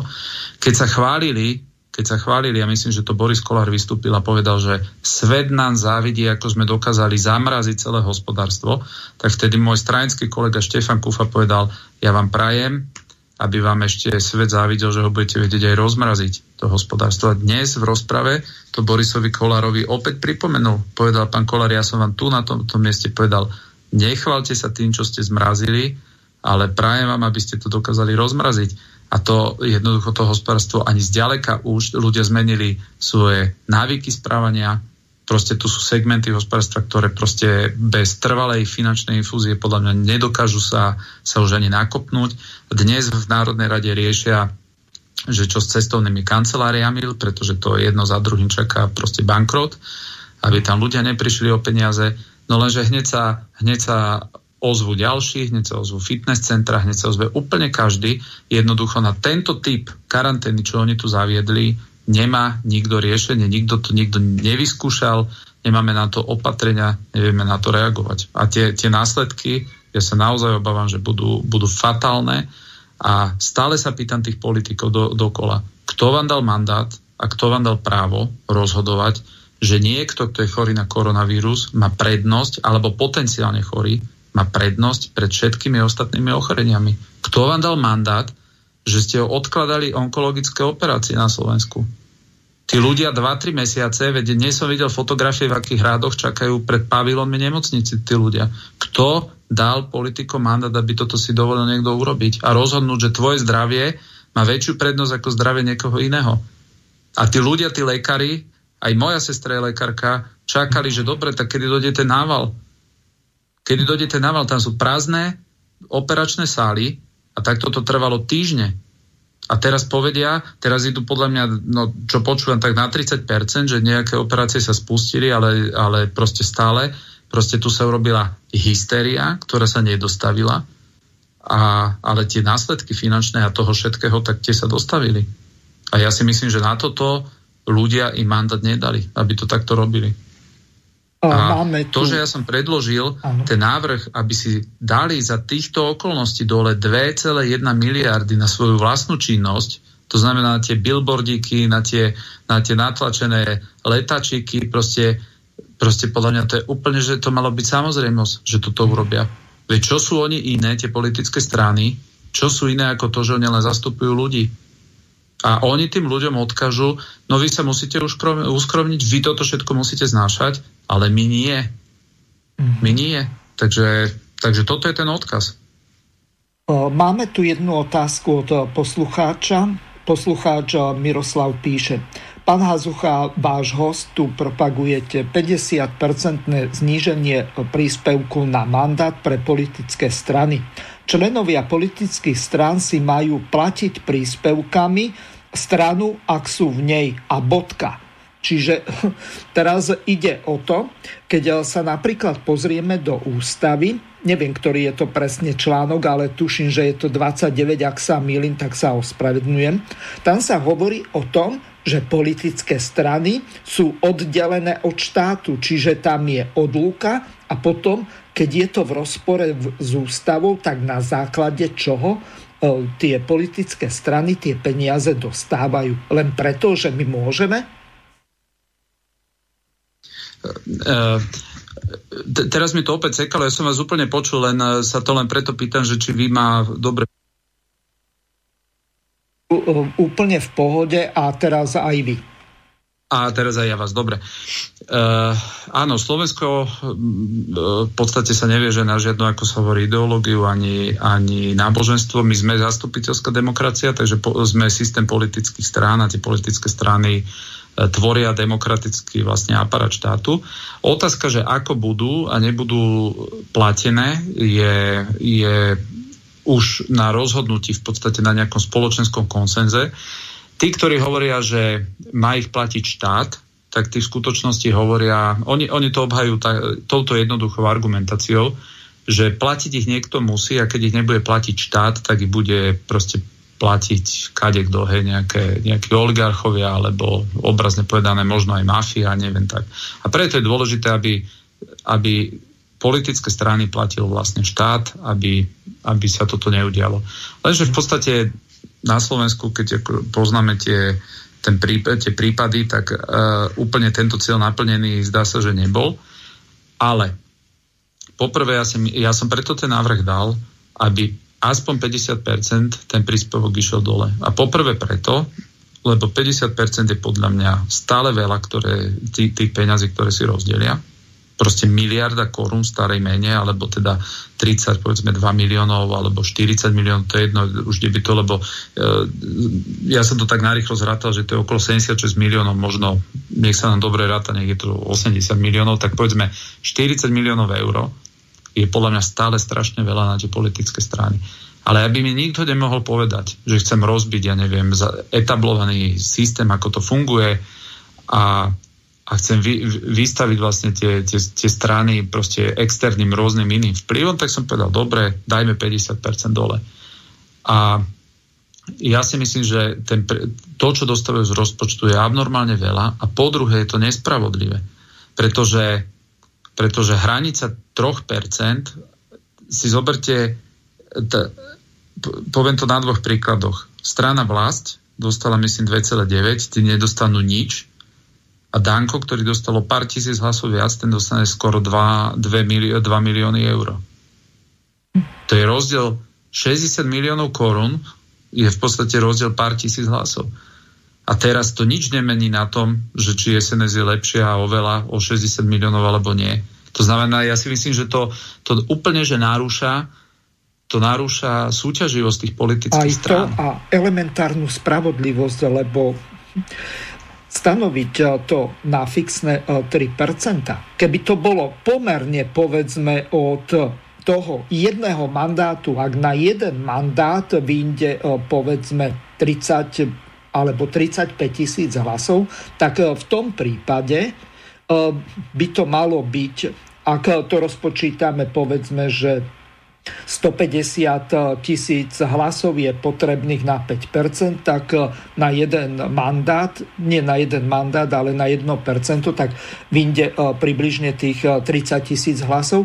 Tak či by sa to nemohlo prepočítať iným spôsobom, nie na 3%, ale povedzme na jeden mandát, čiže e, v prípade, ak má tá strana 5%, tak má povedzme 9 poslancov približne, tak e, v tom prípade e, ten podiel už počítať od jedného mandátu aj v prípade, že to kvórum 5% je. Neviem, či som sa vyjadril jasne, ale asi ste pochopili, čo som tým myslel. Úplne, ale ja vám poviem náš osobný príklad, keď sme boli v eurokampani, tak e, proste KDŽP malo kampaň za, ja neviem, ak sa to správne pomínam, no nech je to povedzme 20 tisíc eur. Mhm. No a dostali sme 2,2% a boli sme 3 týždne e, v podstate myslím zaregistrovaná strana a ostatní napríklad, e, ja neviem, Kresťanská únia, tí dali do toho tuším 200 tisíc či 220 tisíc a dostali o, o percento viac. Mm-hmm. A teraz hovorím, že strany, keď, keď budú takéto obrovské príspevky, ktoré oni dostávajú, takéto politické strany, tak uh, jednoducho vždy to bude lákadlo, že z toho robiť proste normálne obrazne povedané biznis. Pretože dnes, keď dostanete s, s kampaňou za 200-250 tisíc ste schopní dostať 3% v riadnych voľbách a dostanete 2 milióny naspäť, tak ako to je návratnosť? Čo, to je, to, to, to proste matematika nepustí. To znamená, že tu treba absolútne všeobecne e, dramatickým spôsobom znížiť ten príspevok, pretože poviem vám to opak. Ako vy môžete bojovať proti tomu Olanu, keď oni dostanú 22 miliónov na najbližšie 4 roky? Ako môžete vy, keď oni majú 660 miliónový rozpočet na marketing, tak ako vy môžete regulérne viesť politickú súťaž? Mm-hmm. Takže to už keď ideme, už keď ideme len do tejto norme, že teoretické časti a odhľadneme celú tú, celú tú proste ko, e, ešte ten aspekt korok na krízy v tom všetkom, že áno, treba šetriť. Mm-hmm. Tomáš, ja tu mám e, z hodov okolností Matovičové jedno vystúpenie. Prehrám ho celé, lebo e, to by sa dalo vytesať do kameňa, čo povedal, lenže to bolo vtedy, keď bol opozičným poslancom. Ako tvrdo bojoval proti e, navýšeniu alebo rozmrazeniu tých poslaneckých platov. A div, že ich nešiel ukameňovať Raz sa mu to podarilo, vtedy keď e, ešte Fico bol premiérom, tak e, to dokázal ešte nejakým spôsobom e, zvrátiť, že vyvolal hystériu, tak potom Fico povedal, že to ostane zmrazené. Lenže ako náhle sa Fico stal poslancom, tak zrazu smeráci sa zdržali a tým pádom k zmrazeniu platov nedošlo. Ale čo je dôležité je to, že Matovič raz precítne, druhýkrát nie podľa toho, ako sa mu to akurát hodí. Takže uh, si to vypočujeme teraz. Vy ste sa na tých ľudí vysrali. 12 rokov ste tu mali budovať sociálny štát a vy ste si budovali sociálny štát pre seba. Nie pre ľudí. Pre seba ste ho budovali. A týmto hlasovaním ste tomu dali čerešničku na torte. Ste ukázali, aké je skutočné vaše myslenie. Už vám nestačilo to, čo ste si nakradli. Už ste potrebovali to urobiť aj verejne. Ukázať, áno, my, elita národa, my si zaslúžime. Predsa do iný by mal mať 4 litre čistého, keď nie my, my, ktorí držíme ten štát. Viete, čo robíte, ako kontrolujete vládu, čo je vaša ústavná povinnosť? Nijako. To, čo vám sem príde z vlády, to zhltnete aj s navijákom, lebo sa bojíte, že na budúce vás nedajú na kandidátku. Takí ste vy hrdinovia. Takí ste vy poserovia. Vy neprídete a nepoviete Pelegrini alebo predtým Fico. Počúvaj, chlapče, my chceme, aby si nemíňal viac, ako vyberieš. Správaj sa ako dobrý hospodár. Nezadlžujte naše deti a vnúčata. Vy to nespravíte, lebo nemáte na to odvahu. Vy máte prachov dosť. Nakradnutých. Rozkradli ste eurofondy, každý rok vytunelujete 3 miliardy eur, ktoré ľudia zaplatia na daniach odvodoch, ktoré nám prídu z Európy na to, aby sa tu zlepšili, zlepšil život v tých slabých, nerozvinutých regiónoch, v tých bohom zabudnutých kútoch, alebo vami, sociálnou demokraciou, alebo slovenskou národnou strakou, alebo že mostom HIT, ktorý bojuje za južné Slovensko. Figu Borovu bojujete za Južné Slovensko. Figu Borovu vám ide o národ. Figu Borovu ste sociálni demokrati alebo sociálne cítiaci ľudia. Ide vám iba o vlastný prospech a tu ste sa odhalili. Pri tomto návrhu zákona sirotám 270, ktoré ani jedna z tých sirot nemôže za to, že sa stali sirotami, ale sami sebe ste si dali 1500 eur. Tým istým prštekom ste to spáchali. A toto je vaša zodpovednosť. Toto je to, čo sa hovorí, že absolútna moc korumpuje. Vy máte v tom tlačítku, áno, absolútnu moc. A vy ste neodolali pokušeniu to stlačiť. A na to série ešte raz hovorím, keď použijem to slovo a hovorte tisíckrát, že som vulgárny. 49 poslancov v tejto sále si hovorí, že sú sociálni demokrati ľudia. Toto je sociálna demokracia, toto je sociálne cítenie, že sami sebe si dáte 1500 a sirotám 270. Toto je asociálna demokracia. Toto je asociálne cítenie. Toto je asociálny bezcit a bezcítenie. Toto môže spraviť len človek hyena. Toto je sociálna demokracia, toto je sociálne cítenie, že sami sebe si dáte 1500 a sirotám 270. Toto je asociálna demokracia. Toto je asociálne cítenie. Toto je asociálny bezcit a bezcítenie. Toto môže spraviť len človek hyena. Dôchodcom dáte almužnu. O 6% zvýšite ceny elektriky a plynu. Myslím, že o 7 ceny tepla. Zvýšite odvody živnostníkom, zamestnancom, Ľudí len šrobujete každú jednu korunu, každé jedno euro z nich chcete dostať. Potom sa hráte na Ježiška z ich vlastných peňazí a takto nemorálne ľuďom naplujete do tváre. Poplatok SIPO pri platení účtov ste zdvihli o 530% ľuďom. Ja viem, vás sa to netýka. Z účtu ide, odíde, všetko v porádku. Ale väčšina ľudí, práve že tých chudobnejších, využívajú to SIPO. Vy ste ten poplatok zvýšili o 530% od nového roku. Od toho istého roku, kedy ste si sami sebe dali 1500 eur navyše vo výplate. Nič? Svedomie? Všetko v poriadku? Neozýva sa? Kde je? Hľadajte ho, prosím vás. Ľudí bez práce na sociálnych dávkach im poviete, že áno, treba si odrobiť 32 hodín za 63 eur. OK, je to necelé 2 eur na hodinu. Ale vy si v pohode nadelíte, oni si majú odrobiť tých 63 eur sociálnych dávok, ja s tým nemám problém. Ale ja sa pýtam, aký je tu pomer, aká aká tu je logika, aká tu je spravodlivosť, keď niekto si za 63 eur musí odrobiť 32 hodín a vy za 1500 eur nemusíte odrobiť nič. Lebo vy ste to dali za tú istú prácu, akú ste robili minulý rok, robíte plus minus tento rok. Nerobíte nič návyše. Ešte vám Danko skrátil pracovnú dobu, skrátili sa rozpravy, Matovič vám tu nemôže hovoriť hodiny, už môže pri vystúpení hovoriť 20 minút, alebo keď je do, do ústnej rozpravy iba 10 minút, len aby ste boli čím skorej doma, len aby ste mali čím skorej odrobené. Čiže ešte za menej roboty ako v minulosti si poviete, že 1500 eur návyše. Lebo chcete, lebo máte tu moc tlačiť ten gombík. Dnes máte viac ako 4000 eur v čistom. 8 krát viac ako človek, bežný pracujúci človek na Slovensku. Nech 7, nech nežeriem. Väčšina z vás v poslaneckej práci strávi tak 3 hodiny priemerne denne. Nie je to viac možno dve. A toto má s prepačením série. Chápete, to má to série. Nemôžem si povedať, že to slovo nepoviem, aj keď budete hovoriť, že som vulgárny. Lebo toto je plúvanec do očí ľudí. Plúvanec každej jednej sirote do očí. Plúvanec každému jednému zamestnancovi, ktorí tu robia a zarábajú 600, 700, 800 eur, už sú frajeri. A vy v pohode 1500 na drzovku. Dvakrát viac ako tí ľudia, ktorí tu musia odmakať. A ktorí tu musia počúvať tie vaše drísty o ničom. Tie návrhy o tom, ako vy teda sa zastávate ľudí, ako ste na ich strane, ako im strašne chcete pomôcť. Ako teraz ste si vymysleli, keď vám teče do bod, že idete dávať rodičom, si ich zrazu všimnete po 12 rokoch. 12 rokov ich necháte na rodičáku 200 eur. Teraz zrazu im idete dať ako Ježiško, 150 eur navyše. Ale stále je to 10 krát menej, ako ste si nadelili samým sebe. Sebe ste si dali 1500 a rodinám idete dať, chcete zmilovať 150. A myslíte si, že vaši voliči sú natoľko blbí, že vám to znova prekusnú a znova budú hovoriť Hosanna. Sociálni demokrati myslia na nás na ľud. Matovič je najlepší! Matovič je najlepší! Matovič je najlepší! Takže na konci sme počuli Ruda Vaského, ktorého Kolára Matovič nechal hniť vo vezení niekde v Nitre, ale tomu sa nebudeme venovať. Prečítam otázku alebo skôr konštatovanie od poslucháča Miroslava. Výborne, pán Hazucha, toho Matoviča púšťajte minimálne raz do týždňa ako úvodnú znelku. Hovorí o zadlžovaní detí.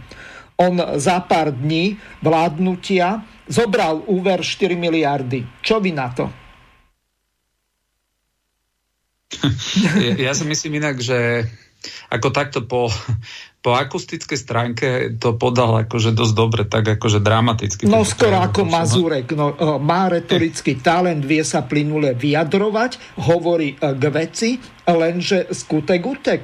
On, kým je v opozícii, tak je najspravodlivejší, hoci e, na druhej strane strana, keď už sa bavíme o tých peniazoch, tak od roku 2012, či kedy ju založil to Olano, lebo predtým boli občianské združenie, tak on dostal desiatky miliónov čiže už je tretíkrát v parlamente, teraz dostal vyše 20, kde to dá? Pavlinke na účet, predtým nebyť e, Daga Daniša, tak e, ten mu našiel, že e, previedol na nejaký súkromný účet, akože zhodnotiť, ja neviem kde, 2 milióny eur zo stranických peňazí. Strana, ktorá mala vtedy štyroch ľudí, to znamená ona, jeho bratranec Jofovi Skupič a plus Jurinová Fecko. A kde sú peniaze? Kde ich použil? aké transparentné financovanie a ďalšie veci. No to, toto ľudí štve, lebo vidia, 13 eur musia platiť v karanténe, kde im zoberú osobnú slobodu. Tuto politické strany si delia desiatky miliónov eur. Presne tak, ale, ale presne tento prejav, ja len to chcem povedať, mm-hmm. že keby ho aplikoval na túto situáciu, lebo on sa tam rozčuluje nad tými 1400 eurami, ale my tu riešime my tu riešime 76 miliónov eur, ktoré si ide rozdať zopar subjektov. Zopar subjektov a, a strana, ktorá potrebuje takýto obrovský obnos peňazí, je podľa môjho názoru proste pre ľudí nepotrebná. Pretože ak máte nejakú skutočný by som povedal, nejakú myšlienku, viete niečo odkazať, tí ľudia cítia potrebu tej politickej strany, že má riešenia, tak po, takáto politická strana, ten obsah z, môjho, z mojej skúsenosti, ten obsah si nájde toho poslucháča častokrát aj sám. A ja jednoducho toto nepochopím, že, že dokázali to zhodiť úplne takto zo stola. To, to, ja, to ja nepochopím. Ľudia si myslím, že začnú na to tlačiť. Ak si myslia, že to prejde len tak, tak neprejde. Ja si myslím, že na jeseň ľudia začnú veľmi výrazne cítiť, ako, ako zásadne boli finančne poškodení týmito opatreniami na koronakrizu, pretože úprimne si povedzme zatiaľ, dobre, ľudia boli doma, akože nič dramatické, veľa rodín to pre, relatívne príjemne aj prežilo, lenže keď teraz začnú na to hľadať peniaze, začnú zvyšovať dane, spotrebné dane, e, možno budú musieť zvýšiť dosť výrazne DPH a tak ďalej, no tak vtedy si začneme uvedomovať, o čom to celé bolo. A žiaľ, ja, si, ja nevidím žiaden logický dôvod, prečo je treba 8,5 miliardy mať deficit kvôli nejakým dvom mesiacom za tých 8,5 miliardy, keď ľudia si povedia, áno, čo všetko za to mohlo byť, koľko škôl, koľko ciest, koľko diálnic, proste je odstránenie chudoby na Slovensku a miesto toho tá chudoba sa len a len prehlbí, pretože aj, aj bývalá ministerka financí Šmürgnerová povedala na Slovensku, proste je hrozba, že zanikne stredná vrstva. Nikdy nebola silná, ale bola. Ale teraz, keď toto všetko dolahne na tých ľudí, tak ja si myslím, že, že veľmi veľa ľudí aj, aj túto podporu, ktorú, ktorú proste tomuto boji, boju, alebo ako to nazvali, proti neviditeľnému nepriateľovi proste bude hodnotiť v úplne inom uh, svetle ako, ako dnes. Uh-huh. A máme tu niekoľko otázok. Jeden poslucháč, ktorý sa volá Juraj, si spomenul na vašu reláciu asi pred mesiacom. Vtedy uh, píše, s pánom Hazuchom ste sa dohodli, že zistíte, koľko sa vyplatilo za tie stíhačky. Čiže o F-16 sa bavíme, poslucháč sa pýta, koľko z tých peňazí sa vyplatilo, lebo niekto hovorí o 400 miliónoch, niekto o 900, niekto o miliarde. Naď, tuším, že miliardu spomenul. Podarilo sa vám niečo ohľadom tohoto zistiť, aby poslucháč Juraj bol spokojný? Ja som e, sa na to pýtal Mariana Kotlebu, lebo oni sú v tom výbore pre bezpečnosť. On mi povedal, že, že z tých dostupných e, ako dopytov, čo oni majú, že vychádza to tak, že zaplatili 500 miliónov plus 400, to znamená, že 900 miliónov ale aby to číslo, lebo on povedal, že ani oni, poslanci na tom výbore sa nevedia k tej sume dopatrať, tak on povedal, že na najbližšej hodine otázok, na, keď bude interpelácia, mm. takže dajú tú interpeláciu priamo na ministra, aby musel pred celým plénom uh, povedať, koľko to presne stalo, ale jeho to teraz ako taká, taká pracovná odpoveď bola, že on, pokiaľ vyhodnocuje to, čo im doteraz bolo poskytnuté, tak jemu to vychádza, že to je 900 miliónov. Uh-huh. A ďalšia otázka od Jaroslava. Tomuto síce nerozumiem, ale pokúsim sa to nejako zrozumiteľne prečítať. Pán Hazucha, to sa nedá počúvať, že milióny, ale áno. Radšej ho pošlite za pánom profesorom Husárom, ten mu v skrátke vysvetlí, o čo ide vo finančných tokoch v Slovenskej republike, čiže zrejme vás ako diplomovaného inžiniera ekonoma mám poslať e, asi na nejaké doučovanie za profesorom Husárom. Nerozumiem tomu, ale skúste na to reagovať. Mm, ne, neviem, čo myslí. Neviem, o, neviem. O, tak e, poprosím poslucháča Jaroslava, aby jasnejšie formuloval otázku.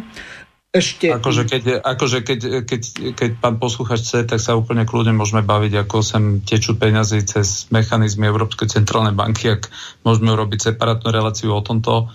A e, akože k môjmu vzdelaniu, ja som študoval aj na Nemeckej univerzite ekonómiu, mm. takže akože, ja si nemyslím, že tento typ akože debaty e, na teraz ľudí zaujíma, e, a, a, akými, akými mechanizmami sa proste realizujú rôzne transferové platby a podobne, ale ako beriem, že dobre, môžem, no, tak, tak mám on... pocit, že mám ísť na doučovanie pánovi Husarovi. Tak... No, to som ja z toho vydedukoval, môžem sa miliť. Eh, pán poslucháč, že Jaroslav môže položiť ďalšiu otázku, ak sme mu, alebo vy ste mu jasne nezodpovedali. O, neviem, možno, že to bola provokácia, neviem.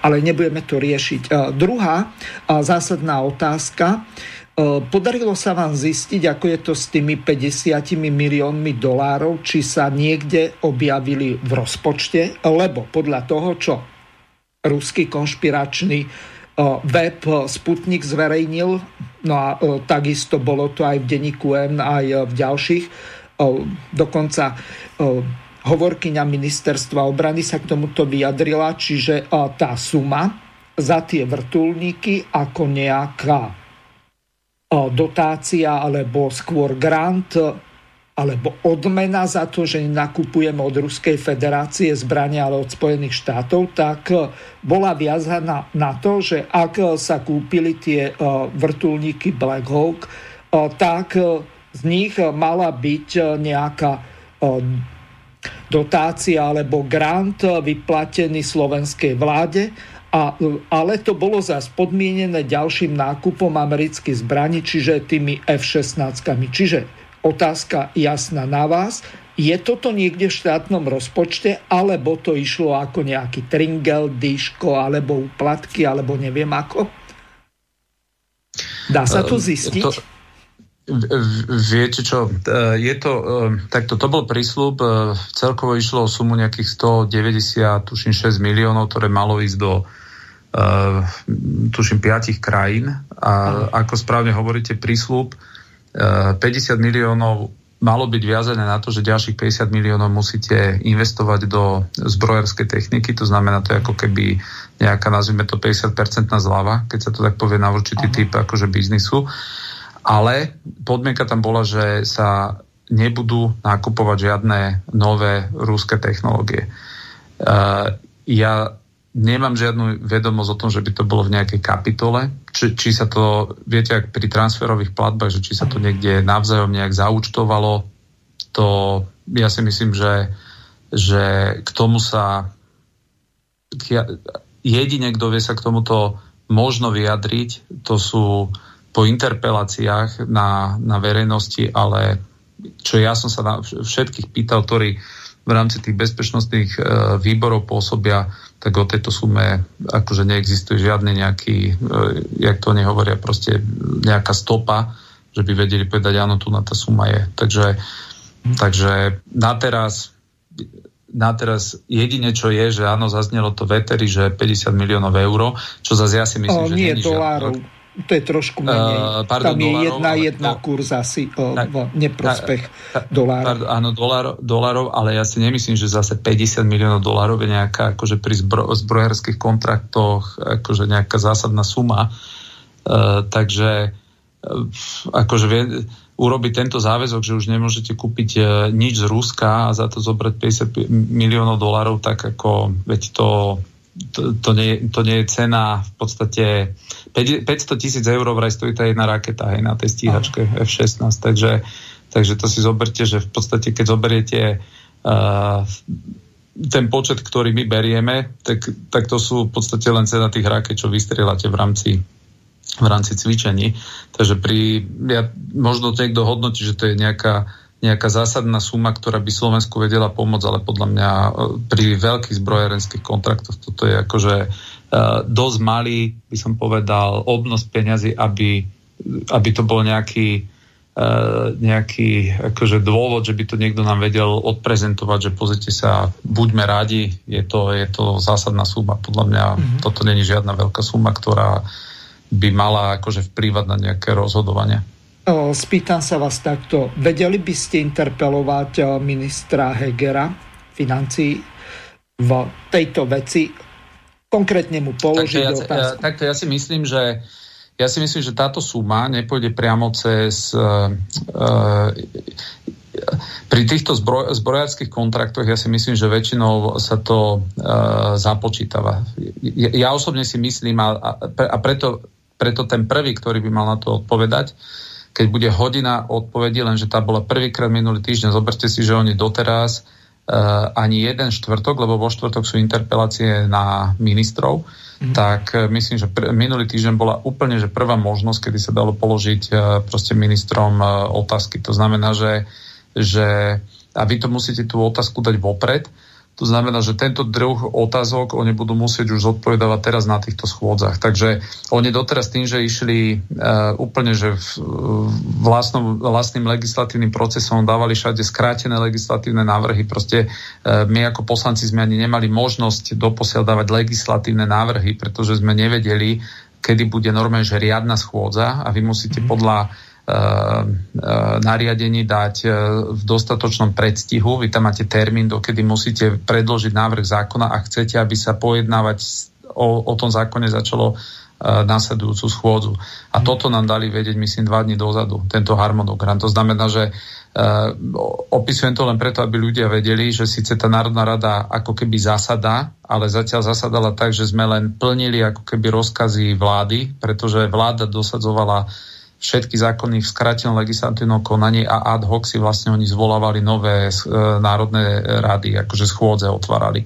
Takže Kolár minulý týždeň povedal, že už teda nám ako poslancom slúbuje, že už sa to dá do normálu, lenže dnes ráno tam predhodili znova ďalší zákon o tom cestovnom ruchu a nikto ho ani nevidel. To, to už začína byť normálne až nedôstojné Národnej rade, že oni proste dodajú, dodajú zákon, a my ho ani nemáme na stole, že by sme si ho vedeli prečítať. Potom povedia, no už každú chvíľu bude, no už bude každú chvíľu na internete zavesený, tam si ho môžete pozrieť. To má všetko obrovské dopady na rozpočet, e, na život ľudí a ja keď vidím, ako sa to schváluje, tak ja normálne začínam mať pocit, že, že jednoducho normálne nechcem mať podiel na tom, že toto budem schváľovať, pretože, pretože pozrieť si niečo a otvoriť si ne, e, zákon povedzme o druhej hodine, a už o 4. hodine začať o ňom hlasovať a zajtra ten zákon je povedzme prijatý, tak to je akože podľa mňa úplne nedôstojné na to, že, že o aké vážne veci ide. A takto to teraz tu funguje. Ja si myslím, že o tom treba otvorene rozprávať. No veď eh, mne to asi tak eh, prípada, ako to kedysi povedal Palo Paška. Je nás veľa. Čo už, ľudia tak chceli.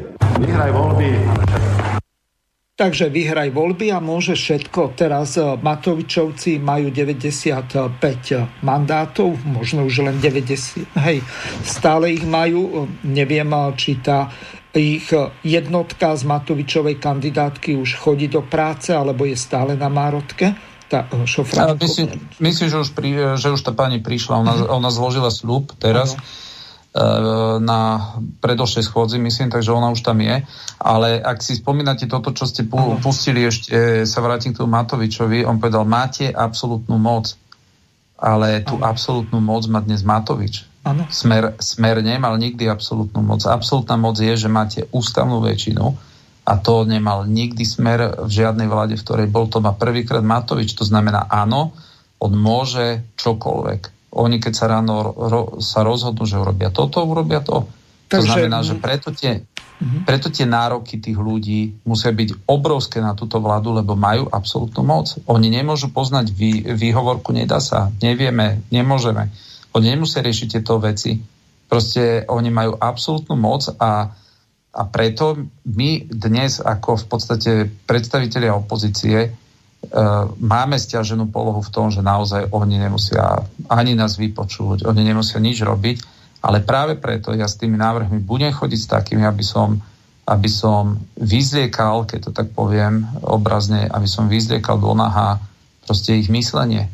A ich myslenie najlepšie vyzločíte do noha vtedy, keď bez nejakých veľkých dohod politických, bez toho, aby ste to vopred avizovali, proste predhodíte vec, ako som povedal ja, znižte si o 50% príspevky a vtedy sa ukáže to, tá mentalita, ako to kto myslí. Pretože ak to myslí normálne, tak on vie, ako má hlasovať. On vie, že čo má spraviť. Napríklad prípad úplne opačný bol tá ombudsmanka. Ona no, keď tam predložila ten návrh, neviem, neviem či ste či Mám to pripravené, a teraz si to prehráme, lebo chceme Aha, sa aj dobre. k tomu dostať. Je to dlhšie, tak Ďakujem za slovo, nedá mi nereagovať. Vidím, že poslanci týchto žalúďov majú problém jednoducho rozpoznať pravdu a neustále tu šíria hoaxy, polopravdy a nezmysly a prisudzujú ľuďom to, čo nikdy nepovedali alebo nenapísali, ale v poriadku. Keď chcete, môžete si tieto svoje hlúposti šíriť ďalej, ale potom si nepíšte do programov vyhlásenia vlády, že bojujete proti propagande, hoaxom a dezinformáciám. Čo sa týka vystúpenia Mariana Kotlevu, musí Marian úplne súhlasiť do bodky. Je to predražená neomarxistická, neoliberálna propaganda, ktorú zaplatia všetci daňoví poplatníci. Ja úprimne neverím, alebo nechcem veriť, bolo by to veľmi smutné, keby to tak bolo, že tu v Národnej rade sedí aspoň jeden poslanec, ktorý do bodky bude súhlasiť s názormi, ktoré do správy implementovala pani verejná ochrankyňa práv Patakijová, ktorá si myslí, že je normálne, tam to tvrdí, že chlap môže rodiť deti, ktorá si myslí, že je normálne podporovať potraty, ktorá si myslí, že je úplne v poriadku, ak dvaja homosexuáli uzavrú manželstvo, ktorá si myslí, že je normálne dávať takýmto ľuďom a možnosť adoptovať si deti a množstvo ďalších neuveriteľných nezmyslov a extrémne liberálnych názorov, ktoré tam propaguje. Ja verím tomu, že možno čiastočne niektorí budú súhlasiť, ale naraz takáto porcia úplne zvrátenej liberálnej degenerácie, s tým sa dokáže niekto stotožniť. Úplne všetko naraz, veď to je priam neuveriteľné. Meniť si pohlavy, ako sa nám len chce. Tie veci, ktoré sú tam napísané, nemajú v mnohom nič spoločné s činnosťou úradu verejného ochrancu práv, ktorý sa má starať o dodržovanie zákono, zákon, zákonnosti ústavy Slovenskej republiky a práv svojich obyvateľov. Sú to jasné snahy o zavedenie rôznych liberálnych nezmyslov našej spoločnosti a je smutné, že pani Patakijová zneužíva tento úrad na to, aby šírila túto liberálnu degeneráciu.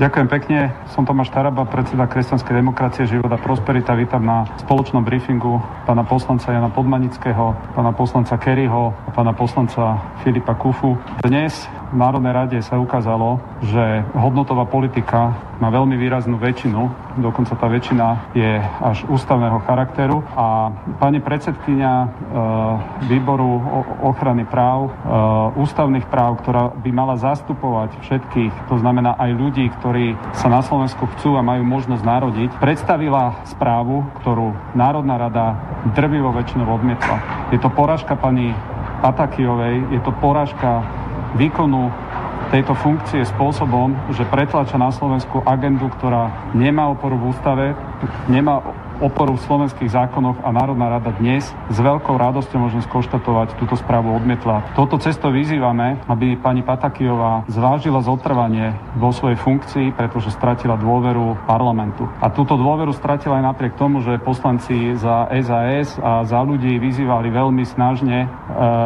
ostatných koaličných partnerov, aby podporu jej vyjadrili. Na druhej strane som veľmi rád, že dnes som vyzval, aby naprieč politickým spektrom vznikla nejaká platforma hodnotovej politiky, ktorú pracovne nazývam e, za hodnotové Slovensko, aby sme všetci z každého jedného klubu dokázali nájsť spolu cestu, aby sme videli, že to, akú silnú podporu dnes hodnotová politika, konzervatívna politika v Národnej rade má, aby sme dokázali presadzovať spoločné zákony a prichádzať s nimi. A touto cestou ďakujem pánovi Janovi Podmanickému, že bol prvý, ktorý na to zareagoval a zároveň aj dnes sme absolvovali viaceré ostatné stretnutia, ktoré v najbližších dňoch budeme, budeme, o ktorých budeme informovať. Ďakujem pekne. Milí priatelia, ako už povedal pán poslanec Staraba, tak dnešné hlasovanie v Národnej rade Slovenskej republiky o práve pani ombudsmanky Patakijovej nám ukázalo dve veci. Prvá vec je, že ak sa jedná o hodnotové záležitosti. Ak sa jedná o ochranu normálneho, prirodzeného Slovenska, tak v takom prípade sa poslanci naprieč politickým spektrom,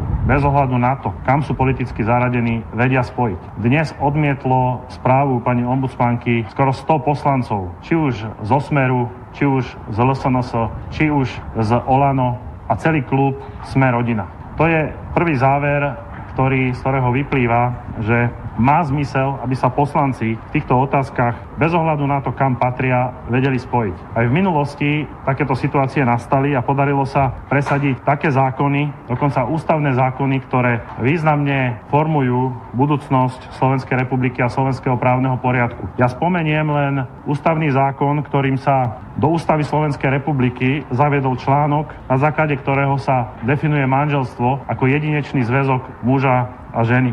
Je to významný článok, ktorý aj do budúcnosti určuje, povedzme, rozhodovanie ústavného súdu v týchto otázkach tak, aby bolo jasné, že iné manželstvo na Slovensku nie je možné uzavrieť len medzi mužom a ženou. A tento ústavný zákon sa prijal v období, keď vládol Smer a po rokovaniach naprieč parlamentom sa našlo dostatok poslancov aj z vtedajšej opozície, konkrétne z kresťansko-demokratického hnutia a spoločne sme presadili tento ústavný článok. A mohol by som hovoriť o ďalších príkladoch, kedy sa poslanci bez ohľadu na to, kam patria, dokázali dohodnúť na spoločnom postupe. Takže ja som privítal dnešnú výzvu pána poslanca Tarabu z, zo strany predsedu strany Kresťanská demokracia, život a prosperita, aby sme urobili aj formálnu platformu v Národnej rade, ktorá bude združovať poslancov s týmto konzervatívnym pohľadom na svet, aby sme vedeli aj do budúcnosti prichádzať so zákonmi, ktoré budú zodpovedať požiadavkám a politickej objednávke väčšej časti slovenského obyvateľstva. Takže vítam túto spoluprácu. Zároveň chcem do tejto platformy na rokovania. Pozvať aj poslancov z ostatných politických strán, to znamená zo Smerodina. Osobitne chcem pozvať pani poslankyňu Záborskú a pána poslanca Vašečku, aby sme spoločne pracovali na zákonoch, ktoré môžu, ktoré budú chrániť tú západnú civilizáciu, do ktorej všetci patríme. A pod západnou civilizáciou rozumiem civilizáciu, ktorá vyrastla na rímskom práve, gréckej filozofii a kresťanskej, kultúrnej a náboženskej tradícii. Takže chcem poďakovať za túto iniciatívu a verím, že sa k nej pridajú aj ďalší poslanci. Dámy a páni, želám príjemný dobrý deň.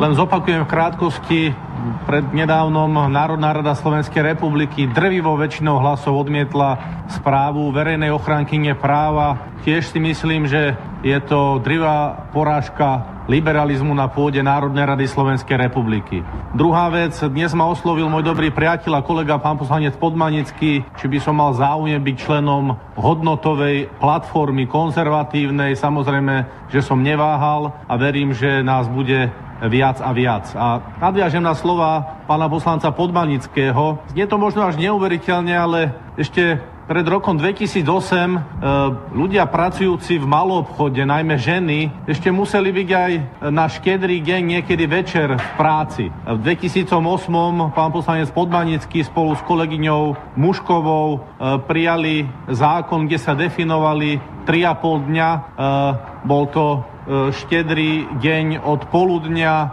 bol to prvý sviatok Vianočný, veľkonočná nedela a 1. január, kedy bol zákaz predaja v malom obchode a v roku 2017 sme boli práve my dvaja a podporili nás aj kolegovia zo Slovenskej národnej strany a Mostu Hit a k tomuto zákonu sme pridali ďalších 12 dní. Boli to štátne sviatky a dni pracovného pokoja, kedy sme určili, že počas týchto dní budú, bude zákaz predaja v malom obchode. Prečo sme to urobili? Pretože drvivú, väčšinu zamestnancov tvoria ženy.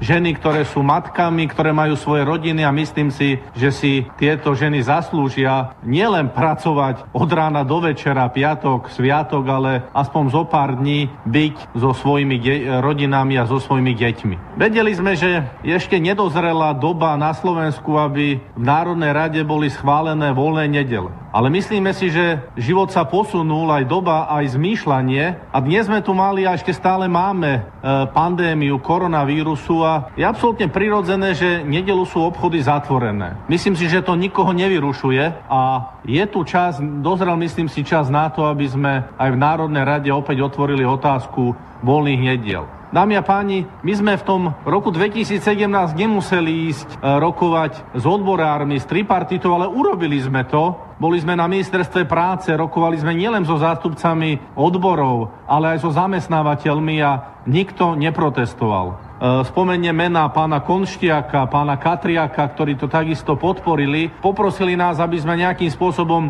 nerozdeľovali a nedávali e, na výber na základe nejakej dobrovoľnosti, ale aby pre všetkých boli rovnaké pravidlá, ani sme nedelili obchodné prevádzky podľa metrov štvorcových, ktoré majú. Takže aj v minulom období sme tu mali určite záujem podporovať hodnotové veci a verím, že to tak bude aj v tomto volebnom období. Ďakujem pekne. Príjemný dobrý deň. Ja sa chcem v prvom rade poďakovať e, Tomášovi Tarabovi, že prišiel s touto iniciatívou založenia tejto hodnotovej platformy. A takisto v mene nás, Kufovcov, sa chcem poďakovať e, pánovi poslancovi Podmanickému, pánovi poslancovi Kerimu, že v podstate nezaváhali ani sekundu a pridali sa k tejto platforme. Samozrejme, oni už pozvali e, aj tých ostatných poslancov, aby sa ku nám pridali. Ja sa teším na tú našu vzájomnú spoluprácu, kedy budeme pracovať aj na tej zákonodárnej iniciatíve a budeme predkladať hodnotové zákony. Zároveň ešte na záver poviem, že s ohľadom na výsledok dnešného hlasovania znova zopakujem to, čo už v plene viackrát zaznelo, a to výzvu, aby pani ombudsmanka odstúpila z úradu ochranky neverejných práv. Takže to sme si vypočuli e, nejakou takou okľukou, e, že čo bolo vlastne e, tým spúšťacím mechanizmom k tomu, že sa vyvolala táto celá hystéria okolo tej vašej platformy, potom ako to rozsekal najskôr Uhrík a po ňom ešte Mazurek. A to už ani nehovorím v včerajšej relácii, nechcem sa vrácať k tým istým ukážkam, ktoré e, som preberal s Romanom Michelkom, že ako na to reagoval pán Žiga alebo pán Richter a ďalší. Čiže vy ste neurobili vôbec nič zlé. Nerozbíjali no, ja ste pekne. ani LSNS, ani Smer. Toto bola spontánna akcia a teraz mi nejde do hlavy to, veď tam presadzujete úplne prirodzené veci? A... Pán redaktor, ja ďakujem, že ste to dali, že ste to dali celé, v podstate som nevedel, v akej podobe to aj dáte, ale podľa mňa každý normálny, triezvo uvažujúci človek, keď si toto vypočul, tak mne, jednoducho musí nechápať, nechápať to, čo predvedol Mazurek v Kultúrblogu. Veď to, čo on tam narozprával, je v úplnom v rozpore úplne so všetkým, ako sa tá tlačová konferencia viedla. Ja neviem, ja som tam podľa mňa ani raz nepoužil slovo LSNS. Jak mohol niekto povedať, že ja v mene LSNS niečo robím? Veď a Mazurek vie, že ja nie som člen LSNS. Však ja nemám, ja nemám uh, proste, uh, jak by som to povedal, nejakú mentálnu zaostalosť, aby som, aby som rozprával, že dobrý deň, som tu v mene LSNS a teraz chcem vám ohlasiť, že urobím nejakú politickú, ale Mazurek veľmi dobre vie, čo narozprával a keďže on e, to neurobil iba tak, tak e, je logické, že zmysel tej tlačovky nebolo povedať, že viete čo, e, Tarabovi krivdia liberálne médiá pustili úplnú kačicu do éteru. Úplnú kačicu, ktorá absolútne nič nemá z realitou. Veď choďte na teatri, pustite si tú tlačovú konferenciu, veď uvidíte, že že to bola úplne prírodzená normálna aktivita medzi poslancom Podmanickým, poslancom Tarabom. My sme tam, ja som za Anou Záborskou z Kresťanskej únie sedel tri týždne dozadu a proste toto je úplne prirodzený dialog. A to, že, a to, že to, čo z toho oni narobili, tak ja sa vôbec akože z jednej strany nedivím, že, že potom ako keby sa, sa neozvali v zmysle, že áno, tak ideme sa tu postaviť ale to nič nemení na tom, že my sa budeme stretávať. A, a mne to v tom nezabráni ani Mazurek a nikto mi v tom nezabráni, že ja v prospech Slovenska sa budem stretávať v parlamente s kýmkoľvek a ja budem búrať tie hranice nenávisti, ale na druhej strane ja nemám komplex, že sa nedokážem s niekým stretnúť a povedať mu môj názor, však ja viem úplne jasne uh, definovať, toto som ja a toto sú moje názory a poďme sa baviť, aké sú názory vaše a poďme prijať niečo, čo sme slúbili voličom a čo bude dobré a čo bude kvalitné. A teraz osobitne ja hovorím o hodnotovej agende, pretože za tých 30 rokov sa v tejto oblasti nič zásadné nespravilo. A proste, keď som v opozícii, tak mám iné ciele, ako keď som v koalícii. Keby som bol ja dnes koaličný poslanec, tak samozrejme, že moje obzory a moje možnosti na presadenie veci a danie slubov, ale aj zodpovednosti niesť e, spätnú proste nejakú e, väzbu voči voličom by bola úplne iná. Aj dnes e, ak pán Boh dá, že niekedy koaličný poslanec budem a budem tu v relácii, tak aj vy so mnou budete viesť inak di- dialog, pretože vám budem musieť úplne konkrétnejšie odpovedať, kedy čo bude schválené. Ale dnes vám ja viem len povedať, čo kedy ja predložím a môžem len apelovať na to, aby som našiel podporu medzi tými, ktorí dnes tu moc majú. A jednoducho ja nebudem ako Mazurek tam sedieť a vykrikovať po tých ľuďoch a on mi nebude brániť, aby som ja za tými ľuďmi chodil, a normálne niekedy povedal, áno, vieš čo, som z opozície a chcel by som, aby sme toto presadili, lebo je to dobre aj pre tvojich voličov. Je to dobre pre Slovensko a ja toto robiť budem. A keď niekoho tak strašne vyrušila tá tlačová konferencia, tak sa treba pýtať, aké sú jeho pohnutky v politike.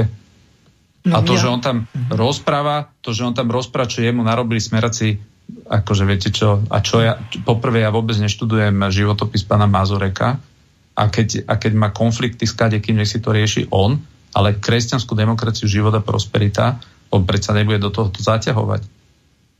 On do toho zaťahovať nebude. Takže toto je moja podľa mňa úplne že jasná pozícia. Je to pozícia nás ľudí z, zo strany.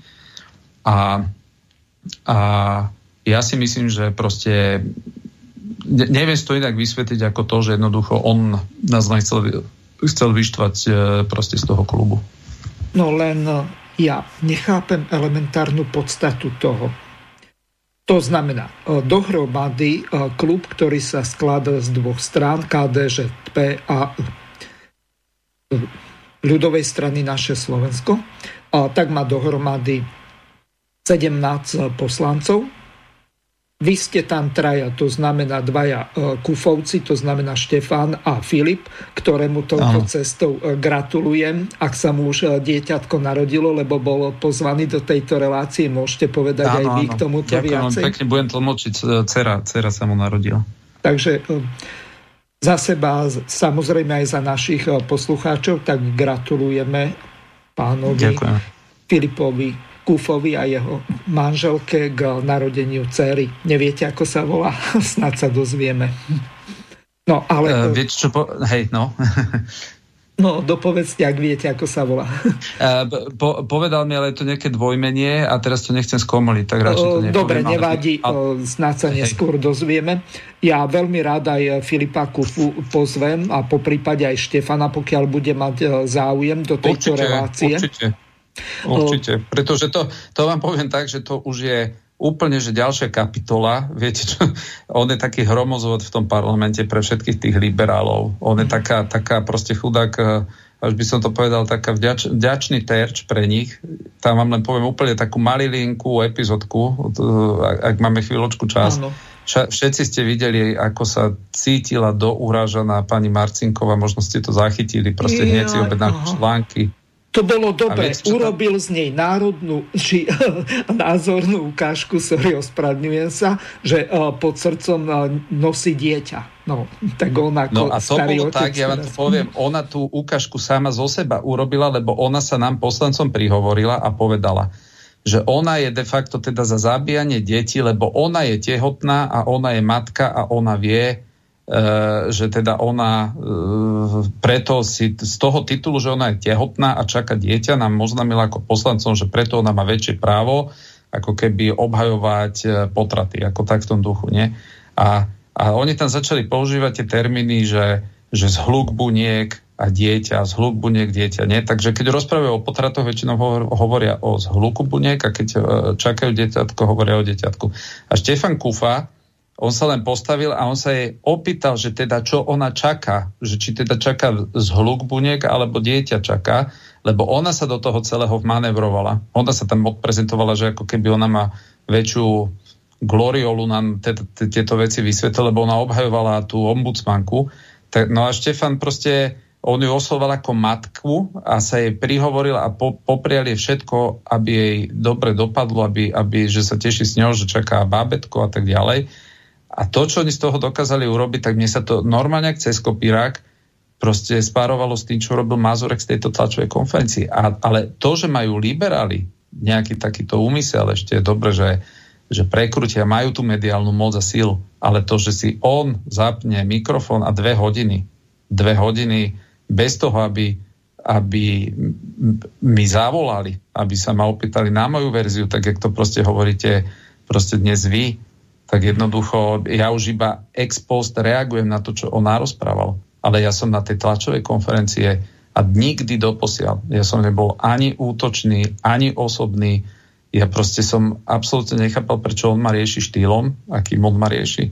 Akože to, to ja si myslím, že že z tohoto zostalo zaskočených neskutočne veľa aj našich voličov, aj našich priaznivcov, že vlastne čo si vôbec on toto dovolil a tie, a tie slova, ako keby, že my sme sa na nejakom jeho chrbte niekam dostali, no tak akože môže si byť istý, že na jeho chrbte sme sa nikam nedostali a to sa pýtam, ako keby my sme teraz mali povedať, že a to on zneužil, chcel zneužiť zase na priezviska Kufovcu, alebo čo to takto sa máme baviť takýmto štýlom. Jednoducho my sme my, oni nám podpísali, oni nám podpísali e, všetko, čo sme potrebovali z pohľadu toho, aby, aby bolo jasné, že my žiaden fašizmus a takéto veci tolerovať nebudeme, pretože podľa mňa, podľa mňa fašizmus je úplnom protiklade s kresťanstvom ako takým. To sa, ja si myslím, v tomto sa úplne zhodneme, okrem toho, že Ježiš Kristus samotný bol žid.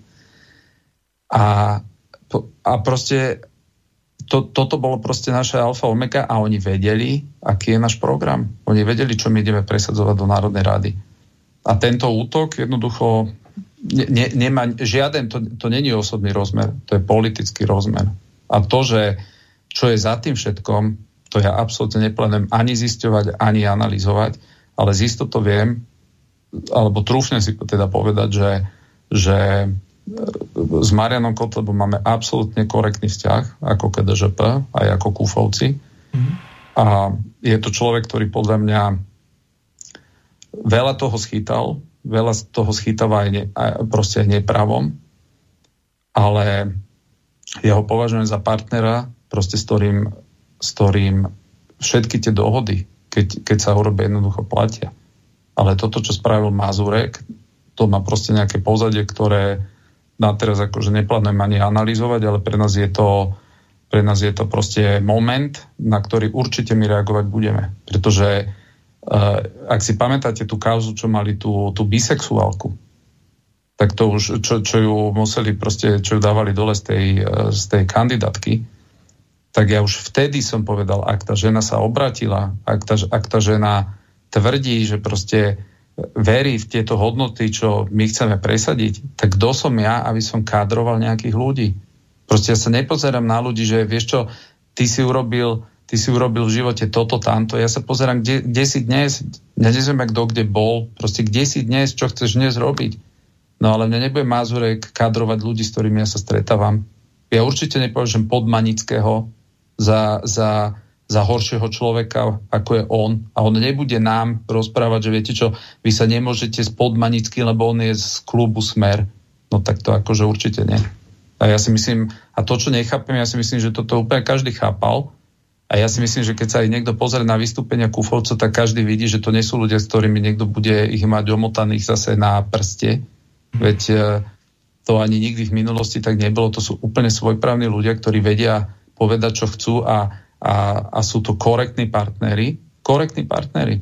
Ale aby ich niekto takto douražal, ako ich douražal on v kultúrblogu, no tak to je, to je absolútne za hranicou a je to nedôstojné voči, voči v prvom rade voči našim voličom. Tomáš, vy ste okrem toho, že ste ekonom, tak ste aj politolog.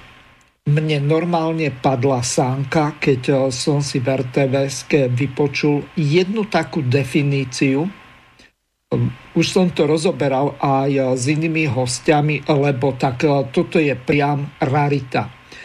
Takže taký úvod urobiť do toho Ľubo Blaha, ale to s Ľubovým Blahovým názorom vôbec nesúvisí. Ja som si to stiahol z jedného videa, tak si to vypočujeme celé. Je to asi 2,5 minúty. Milí priatelia, Slovensko sa fašizuje a ja vysvetlím prečo. Slovo fašista sa často skloňuje aj u nás, a to hlavne v súvislosti s aktuálnou politickou scénou. Historik ale upozorňuje, že s pojmami fašista či extrémista by sme mali narábať opatrnejšie. Je to nebezpečné, pretože to pomáha fašistom samotným. Ak sú všetci označení za fašistov, tak potom e, nikto nebude fašista fašista. Ako to teda je? Fašisti sú presvedčení, že národ, ktorého sa cítia byť súčasťou, je v totálnej kríze, v úpadku, hospodársky sa mu nedarí, politici sú skorumpovaní, kultúra je dekadentná a tak ďalej a tak ďalej. A za tento úpadok, za túto krízu môže niekto, nejaký nepriateľ. A tých nepriateľov môže byť aj v tejto dobe viacero. Najčastejšie v histórii to boli Židia, ale môže to byť vlastne ktokoľvek, slnečkári, utečenci, nadnárodné spoločnosti, bankári medzinárodní, nový svetový poriadok, čokoľvek a to je nepriateľ národa, od ktorého treba teda ten národ očistiť. A to len preto, aby vznikol nový typ spoločnosti bez princípov demokracie. A zatiaľ, čo pred druhou svetovou vojnou fašisti chodili v uniformách, zdravili sa a verejne vyznávali túto ideológiu, dnes je to všetko inak. Keďže druhou svetovou vojnou vlastne prišlo to vyvrcholenie toho fašizmu a vieme všetci teraz, že ten fašizmus je naozaj niečo zlé, čo vrcholí v koncentračných táboroch, masových hroboch, vojnou a podobne, tak dnes je to taká tabu téma a nikto sa nechce nechce označovať za fašistu. Preto častokrát fašisti sami seba označujú za čokoľvek iné, len nie fašistov. Dokonca o sebe hovoria ako o antifašistoch. Videl som označenie samých seba za vlastencov, patriotov, konzervatívcov, pravičiarov, kresťanských pravičiarov, kresťanských konzervatívcov a podobne. Čiže čokoľvek, len nie fašizmus. Čoraz viac sa používa aj pojem liberálny fašista. To vzniklo v Spojených štátoch, keď jeden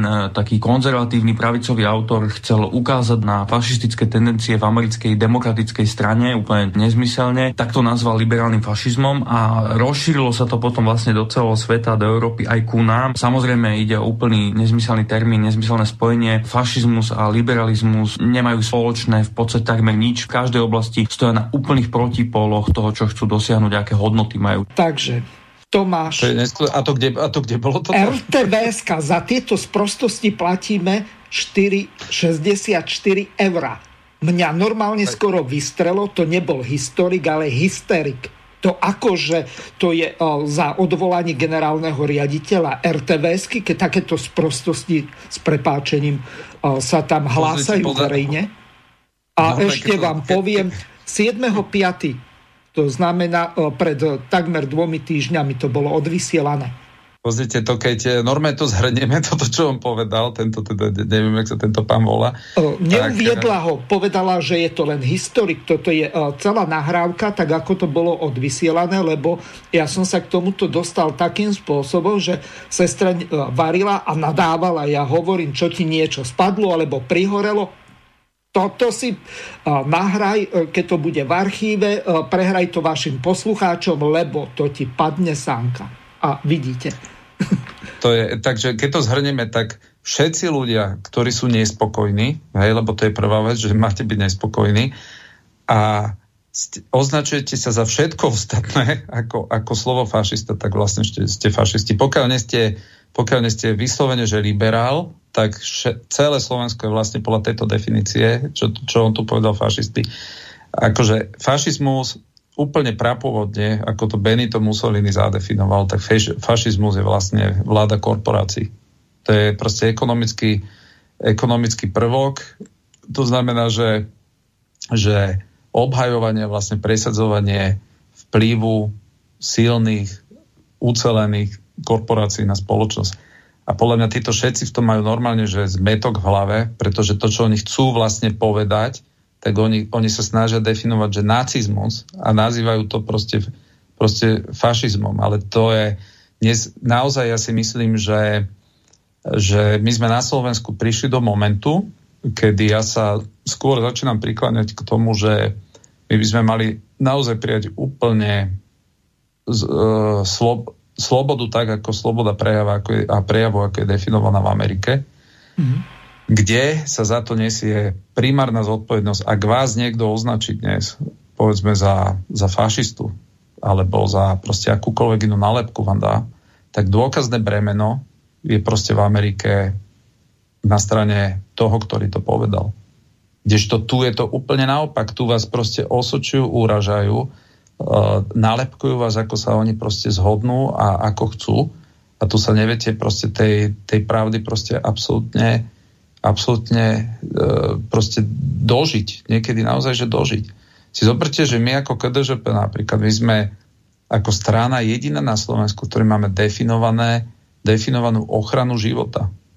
Mm. Akože v stanovách, ako záväzok akejkoľvek spolupráce s niekým. To znamená, ak by kdokoľvek povedal, že proste on je proti životu, ja neviem, starých ľudí, že ich treba likvidovať, pretože sú, pretože sú záťažou pre daňový systém. systém, pre dôchodkové poistenie a ešte ano. pre zdravotníctvo a tak ďalej zaviesť a zoberte si, aké to je, A zoberte si, aké toto na západe neskutočný biznis, že v čase, kedy už tí starí ľudia za to všetku drinu celoživotnú, ktorú pracujú, by mali dostať od tej spoločnosti niečo naspäť v podobe vyššej zdravotnej starostlivosti aj tých dôchodkov, tak si predstavte, že oni proste v pohode pretlačia tzv. tú milosrdnú smrť, len aby vás dohnali k tomu, že dajte si tú inekciu. Pretože tá injekcia, ja neviem, za tisíc eur alebo koľko stojí, im uchráni milióny, normálne milióny, ktoré by do tých ľudí mali dať. A ja žasnem, že, že tá, tá stádovitosť ľudí je taká, že proste nikto toto neprečíta. Že oni normálne skočia na lep týmto liberálom a zhltnú tú ich, tú ich koncepciu života a vlastne ešte za ňu kopu, že vlastne si, si všimnite, že, že keď dá niečo liberál, môže to byť vše, všeobecne proste úplná hlúposť, môže to byť normálne, že antispoločenská myšlienka, ale oni to nazvú, že to je sloboda. To je sloboda prejavu, to je sloboda čohokoľvek. Ale v momente, kedy toto isté povie konzervatívec, tak povedia, že chcete viesť kultúrnu vojnu. Si všimnite, že slovo spojenie kultúrna vojna používajú liberáli len na všetky aktivity normálnych proste ľudí, ktorí častokrát iba chcú, chcú ochraniť to, v čom sme proste vyrastali. A to je všetko, to je kultúrna vojna. Ale s čímkoľvek prídu oni, tak si to onalepkujú, že to je vlastne sloboda, sloboda ženy, sloboda človeka. Proste je to tretie tisícročie, to je najlepšie. Už, sme, už žijeme v treťom tisícročí. Najlepšie bolo, keď Ciganíková povedala Kufovi, už, už bola z neho úplne taká vynervovaná a povedala mu, Pán Kufa, však vy ste jak z 18. storočia. Jak z 18. A on sa jej pýta, že pani Ciganíková, a vy čo si myslíte v 18. storočí, jak tí ľudia žili? V jaskyniach? Na stromoch? Však v 18. storočí sa žil normálny, normálny, civilizovaný akože život. On sa pýta, že vy si čo myslíte, že vaši predkovia v 18. 18. storočí, že to boli nejakí ľudópy, alebo čo to, však to je nedávno.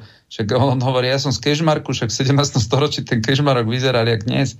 A to je to, že oni normálne zistujem a, a osobitne dnešný parlament podľa mňa je dosť slabo intelektuálne vybavený na takú normálnu diskusiu medzi tými tábormi kresťanov a konzervatívcov a medzi teda tak tými, proste tými liberálmi. Tí liberáli a sú normálne prekvapení, že oni sa snažia vyhnúť tej debate, uh, snažia sa ju skrátiť tým, že vás úrazia, že vám dajú nejakú nálepku, ale oni sú normálne nervózni, normálne z také akože, akože výmeny názorov, to, po čom oni volajú. Hej, oni sa tvária ako keby oni boli tí, ktorí vedia viesť tie debaty, ale v skutočnosti naozaj ten ich hodnotový systém postavený totálne na vode a ja sa v tomto, akože preto aj tá, tá platforma, ktorú sme chceli, lebo a ktorá v podstate proste bude fungovať. Hej. Sú niektorí ľudia, ktorí sa vedľa nás eh, pred tú kameru nemali potrebu postaviť, ani sa nepostavia, ale jednoducho my stretávať sa budeme a bude to cítiť. A ja si myslím, že z toho tá koalícia aj bude nervózna, pretože nikto týchto veciach nevie mať kontrolu a vplyv nad veľmi veľa poslancami, ktoré tam sú. Tomáš. A my budeme tú kadenciu tých zákonov dávať akože dosť výraznú. Do konca relácie už máme len pár minút, to znamená nejakých 6. Teraz by sme potrebovali ešte prebrať tú dôležitú vec, ku ktorej sme sa nedostali. To znamená zákaz práce najmä žien cez tie soboty a či vôbec bude možné pretlačiť to, aby tie príplatky, ktoré sú teraz platené na tie nedele alebo na tie dni, Skrátka, cez dni pracovného pokoja, či už je to e, sviatok alebo je to nedela, či by to nebolo možné presunúť za nedele povedzme na sobotu, keď je deň e, pracovného voľna. Pozrite, takto ja vám poviem, ja chápem ľudí, že sa boja uh, naozaj, že tie, tie predavačky a, a podobne si povedia, že dobre, ale u mňa bude výpadok príjmov, aký ja nebudem môcť robiť. Ona nie, že chce, však nikto nechce ísť v nedelu do práce, ale ja verím, že existuje táto, táto obava a my sme to preberali, teda respektíve mne to aj e, pán Podmanický vysvetlil, že on sa stretával s predajcami, s obchodníkmi a tak ďalej. A oni jednoducho ten výpadok príjmov na strane tých, tých obchodných reťazcov je takmer, sa očakáva nulový, pretože vy sa buď predzasobíte v sobotu, to teda to, čo by ste kúpili v nedelu, sa naučíte kupovať v sobotu alebo to dokúpite v pondelok. To, zna, to je jednoducho len spotrebiteľské správanie, ktoré nemá žiaden vplyv na príjmy tých, eh, tých eh, predavačov, alebo teda tých, tých, tých predajcov ako takých. A z toho dôvodu neexistuje ani dôvod, aby bola krátená mzda tým, ktorí robia a sa to rozratáva dnes aj na nedelu. A ja považujem za, ja si, to, to znamená, že ten celkový úhrný príjem tých predajcov zostane rovnaký a preto nie je dôvod, aby paradoxne skôr aj napriek tomu, že nebudú robiť v nedelu tí ľudia, aby tie peniaze dostali, aj keď robiť nebudú, pretože ten príjem zostane ten istý, len on zostane viac koncentrovaný na deň vopred. To znamená, že že, že toto, čo oni sa snažia teraz povedať, že áno, keď nebude nedela otvorená, budú, budú absolútne teraz e, za následok prepuštenia a podobne. To je absolútna hysteria zbytočná, ktorú robia proste len aby lobovali, lebo čiastkovým predajcom to môže vyhovovať. Ale ja keď som bol aj na teatri teraz v debate s pánom Vyskupičom, ja som sa dosť ohradil voči t- takému tvrdeniu, že dobre, mali sme tu teraz koronavírus a konečne tí predajcovia si to chcú dohnať. Tak podľa mňa cieľom nie je to, aby ľudia teraz robili o 1600 hodín viac, lebo tu bol koronavírus a aby dohnali ten životný štandard. Ten životný štandard má dohnať vláda tým, že vykryjete stratené príjmy, ktoré tu boli. A toto sa robí v Nemecku, to sa robí v Rakúsku. A keď s tým nerátala vláda, že toto má robiť, no tak s tým rátať mali. Ale dnes predsa nebudú ľudia robiť 1600 hodín nad prácu, aby, sa, aby dohnali nejaký príjem. Proste to, tento príjem má dohnať vláda. A preto ja hovorím, keď oni dali ten návrh prvý rozpočtu na boj proti koronakrízu, že im tam jedna nula chýba, tak buď, ak ju, a, ak ju nevedia zohnať, tak musia tie opatrenia upraviť tak, aby jednoducho im to na ten balík stačil. Takže my, e, ako viete, ten návrh tam je v parlamente a, a bude sa o ňom diskutovať. Podľa mňa lobbying bude proste proti nemu akože výrazný, ale opakujem, tam nie je najmenší dôvod, aby to cítili na svojich financiách tí, ktorí v tú nedelu robia. Pretože ten mesačný celkový úhrný príjem predajcov sa nezmení. Mm-hmm. Veľmi dobre ste to povedali v tejto súvislosti, hoci máme do konca relácie už len dve minúty, mi napadla jedna veľmi dôležitá vec. Keď sa pozrieme napríklad do starého zákona, tak tam sa svetila sobota. Dnes v prípade kresťanstva je to nedela. Čiže z tohoto hľadiska aj ten obchod, aj to zviera, aj ten človek potrebuje mať oddych. Veď treba aj nejakými tými pracovníkmi tie obchody vydenzifikovať, poupratovať a všetko ostatné. Veď to sa nedá v kuse predávať. Aké máte na to názor? Pol druhá minútky máme. Úplne som rád, že ste tento, tento bod dali. Ja si myslím, že aj tí ľudia, ktorí dnes sú proti tomu, tak sa naučia tú nedelu tráviť inak. Proste naučia sa ju tráviť s rodinami, tie rodiny budú stabilnejšie, ne, nebudú uh, proste tie, tie zväzky nebudú také, také krehké, ktoré žiaľ dnes aj vplyvom tej celkovej ekonomickej situácie a spôsobu života, aký vedieme, tak proste určite ten, ten rodinný pokoj, ktorý stojí za to a ktorý je tiež nevyčísliteľná hodnota, to, že mami môžu mať deti že vedia byť manželia spolu a že to nie je len tak proste v rámci nejakého zhonu, ale že, ale že to je úplne v inom režime, uh, tak ja si myslím, že stojí to za to. My o to budeme bojovať. Myslím si, že aj tí, ktorí dnes sú proti tomu, pochopia, že má to význam. A tí, ktorí dnes sú proti tomu, paradoxne sú tí, ktorí začínajú používať znova ekonomické meradla, ktoré zrazu pri tej koronakríze sa naučili ich nepoužívať.